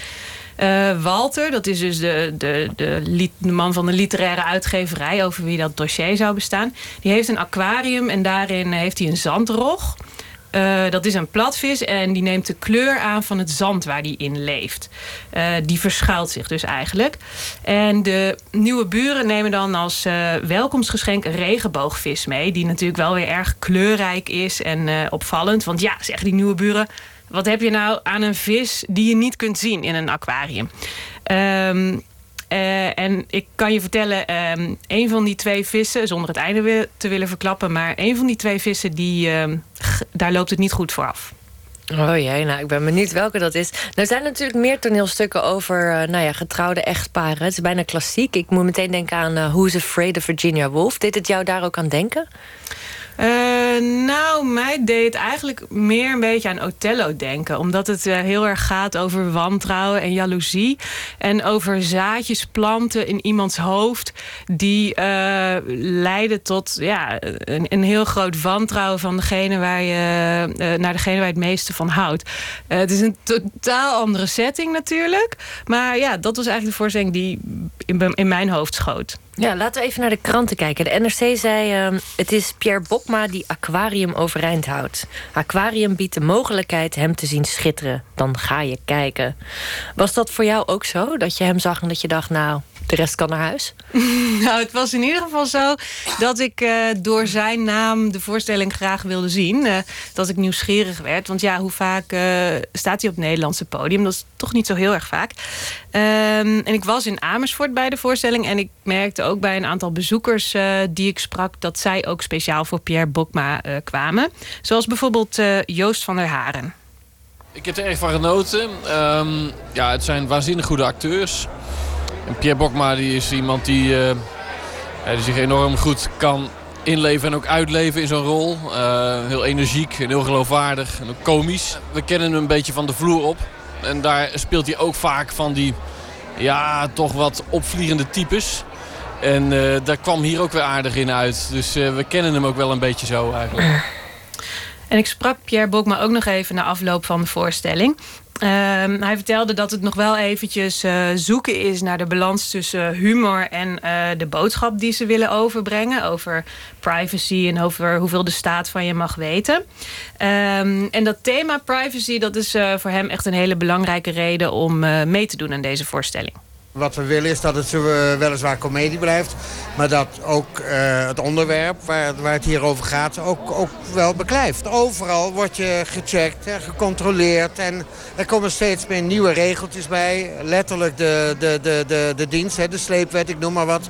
Eh, de, de bevoegdheden van de diensten worden verruimd. En dan heb ik het nog niet eens over Google, heb ik niet eens over Yahoo, heb ik niet eens over Facebook, noem maar op. al Die grote jongens, Amazon, die al die informatie over jou vergaren. En jij wordt een portemonnee. En wie jij bent en of je dat nodig hebt en of je daardoor in de moeilijkheden komt... dat interesseert die mensen niet. Nou, iets daarvan willen we hier laten zien op een geestige manier. En een manier waarop we nog steeds niet in Nederland denken. Maar waarop we misschien over tien jaar wel zullen moeten denken. En dat misschien veel herkenbaarder is. Ehm, was dat voor jou ook zo? Meestal het gevaar dreigt als je van iets serieus een onderwerp als privacy een comedy maakt dat je naar huis gaat en alleen maar denkt: ah, ik heb een hilarische avond gehad. Of bleef bij jou ook de boodschap eh, achter? Ehm, ja, ik merkte wel dat ik na de voorstelling eh, erover bleef nadenken. Tijdens de voorstelling dacht ik af en toe... waar zit ik nou eigenlijk naar te kijken en wat vind ik hiervan? Ehm, wat ook wel weer een kracht is. Ehm, en ik vond het eh, vooral mooi dat eh, je heel goed ziet... dat het misschien soms onschuldig lijkt... om die bevoegdheden van inlichtingendiensten op te rekken. Dat je denkt, nou, wat maakt het uit? Mij kunnen ze toch niks maken.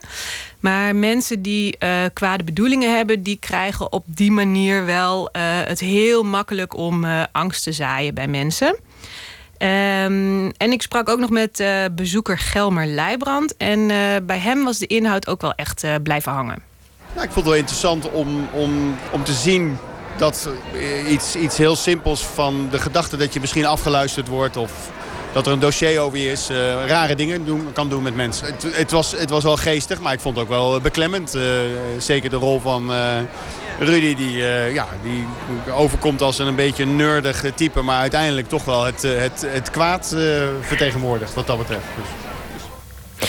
Nou, de NRC die hadden we al net even besproken. Die vond vooral Pierre Bokma heel sterk. Hoe waren de andere kranten in hun oordeel? Eh, de Telegraaf was eh, heel positief. Die gaf vier sterren. Eh, roemde vooral het komische talent van de acteurs. Telegraaf schrijft... Aquarium is een eh, geslaagde comedy met nachtmerrieachtige accenten. Eh, en de Volkskrant was dan weer vrij negatief. Die gaf maar twee sterren. Ehm, Volkskrant zegt het stuk heeft wel veel potentie, want een fabelachtige cast, actueel thema, tekstschrijver is interessant, maar de personages blijven een beetje oppervlakkig en de spanning wordt niet goed uitgewerkt door de regisseur. Ehm, en trouwens zat een beetje in het midden met drie sterren. Ze zeggen de voorstelling is eh, een beetje vlak, maar toch vermakelijk. En waar zit jij tussen al die kritieken? Ehm, ik vond het wel een eh, vermakelijke voorstelling. En ik denk dat je hem met twee sterren echt eh, tekort doet. Ehm, je krijgt als toeschouwer wel wat weinig tijd om te wennen aan personages die inderdaad vrij ehm, extreem zijn. Ehm, maar uiteindelijk kregen ze me er wel in mee. En een van de bezoekers die ik sprak, Vicky Hulsgens, die had eh, wel een interessante visie op die vluchtigheid. Ehm, ja, ik moest er even inkomen. En, en ik denk nu, als ik er nu aan terugdenk... Ik vond het heel gehaast in het begin, maar ik denk dat dat had volgens mij ook een functie. Want eigenlijk vraagt niemand zich af wat gebeurt hier nou de hele tijd. Eén keer roept die Guy Clemens, die dan Walter speelt, die roept dat wel. Maar dan gaat er weer iemand zo snel overheen dat, dat die vraag eigenlijk weer verdwijnt. Waardoor er een soort paniek ontstaat. En dat, dat vond ik wel, uh, wel interessant. Wat ik me nou afvroeg, hè, is dit nou eigenlijk uh, een gelegenheidssamenstelling van uh, spelers of is dit echt een bestaande groep? Het zijn er allemaal nogal sterrenkast, ook nog uh, een sterrenregisseur. Aadsteel is ook redelijk bekend ja. in de theaterwereld. Nee, het is een ehm, gelegenheidssamenstelling. Pierre Bokma die vertelde me ook nog dat hij eigenlijk vier jaar geleden deze voorstelling al zou maken in een andere samenstelling. Ehm, wel geschreven door Nathan Vecht. En dat is toen niet doorgegaan. Ehm, maar hij vindt het thema zo belangrijk dat hij het uh, alsnog wilde maken met andere acteurs. Ehm, Jacqueline Blom, die ik ook nog even sprak, die zei dat tekstschrijver Nathan Vecht haar wel echt over de streep had getrokken om, uh, om eraan mee te doen. Uh, dus ja, ze zijn echt hiervoor bij elkaar gekomen omdat ze dit belangrijk vinden. Ja, en aan wie zou jij deze voorstellingen nou aanraden? Uh, nou, en iedereen die uh, een leuke avond wil hebben, maar uh, ook wel bereid is om uh, daarna nog even na te praten en na te denken. Nou ja, het is jammer dat jij al bent geweest, dus ik moet een nieuwe partner zoeken, want ik ben wel enthousiast geworden. Nou, fijn. Ik zou zeggen veel plezier. Ja, dankjewel in, dat je naar de studio kwam. Graag gedaan. En dan gaan we naar muziek. Rembrandt Park is een Amsterdams producerscollectief... dat voor dit break-up nummer de Engelse soulzanger Joshua Braithwaite wist te strikken. Kunnen we die even opnieuw doen? Breathwaite? Sorry. Oké. En dan gaan we door naar muziek. Rembrandt Park is een Amsterdams producerscollectief... dat voor dit break-up nummer de Engelse soulzanger Joshua Braithwaite wist te strikken. We gaan luisteren naar Morning Sun.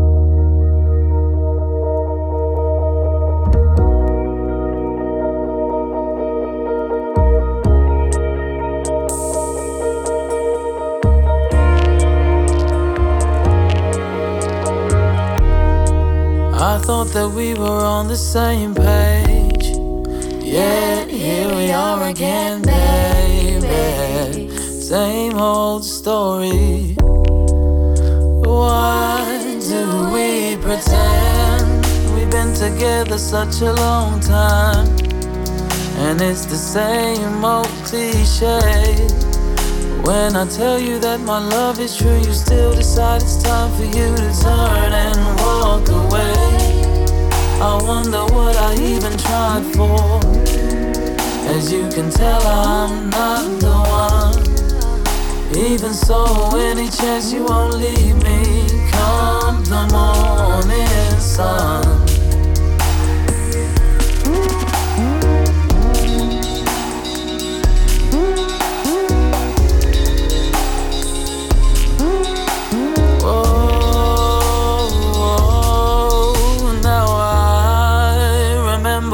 First told me I was lying on top of you Looking into your eyes About to do the things that lovers do Then you sprung it on me real fast What was I supposed to say? Do I even really feel the same Or should I just tell you that I do anyway? I wonder what I even lied for. As you can tell, I'm not the one. Even so, any chance you won't leave me, come the morning sun. I wonder what you even lied for. As you can tell, I'm not the one. Even so, any chance you won't leave me, come the morning sun.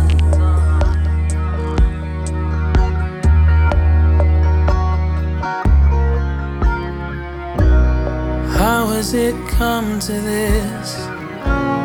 Standing on the edge of the abyss, falling out of love.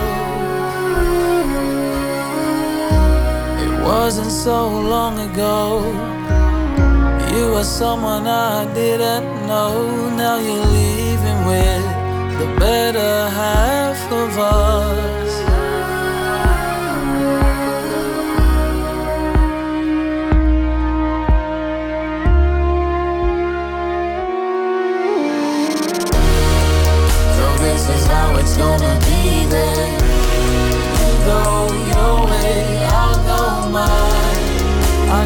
Tip up a lip, so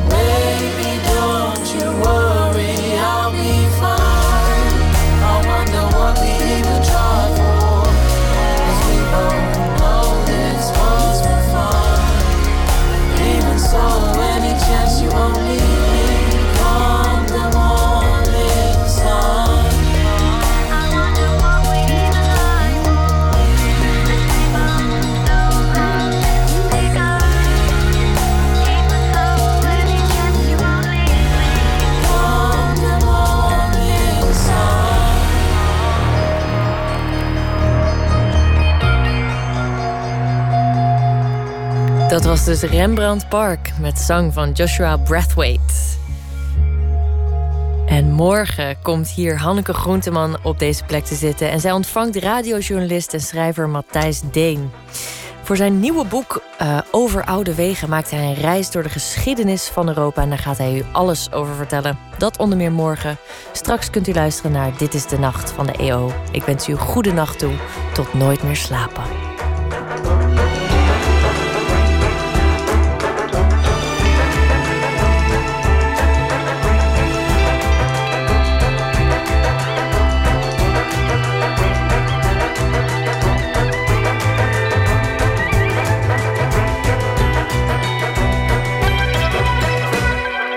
Radio 1, het nieuws van alle kanten.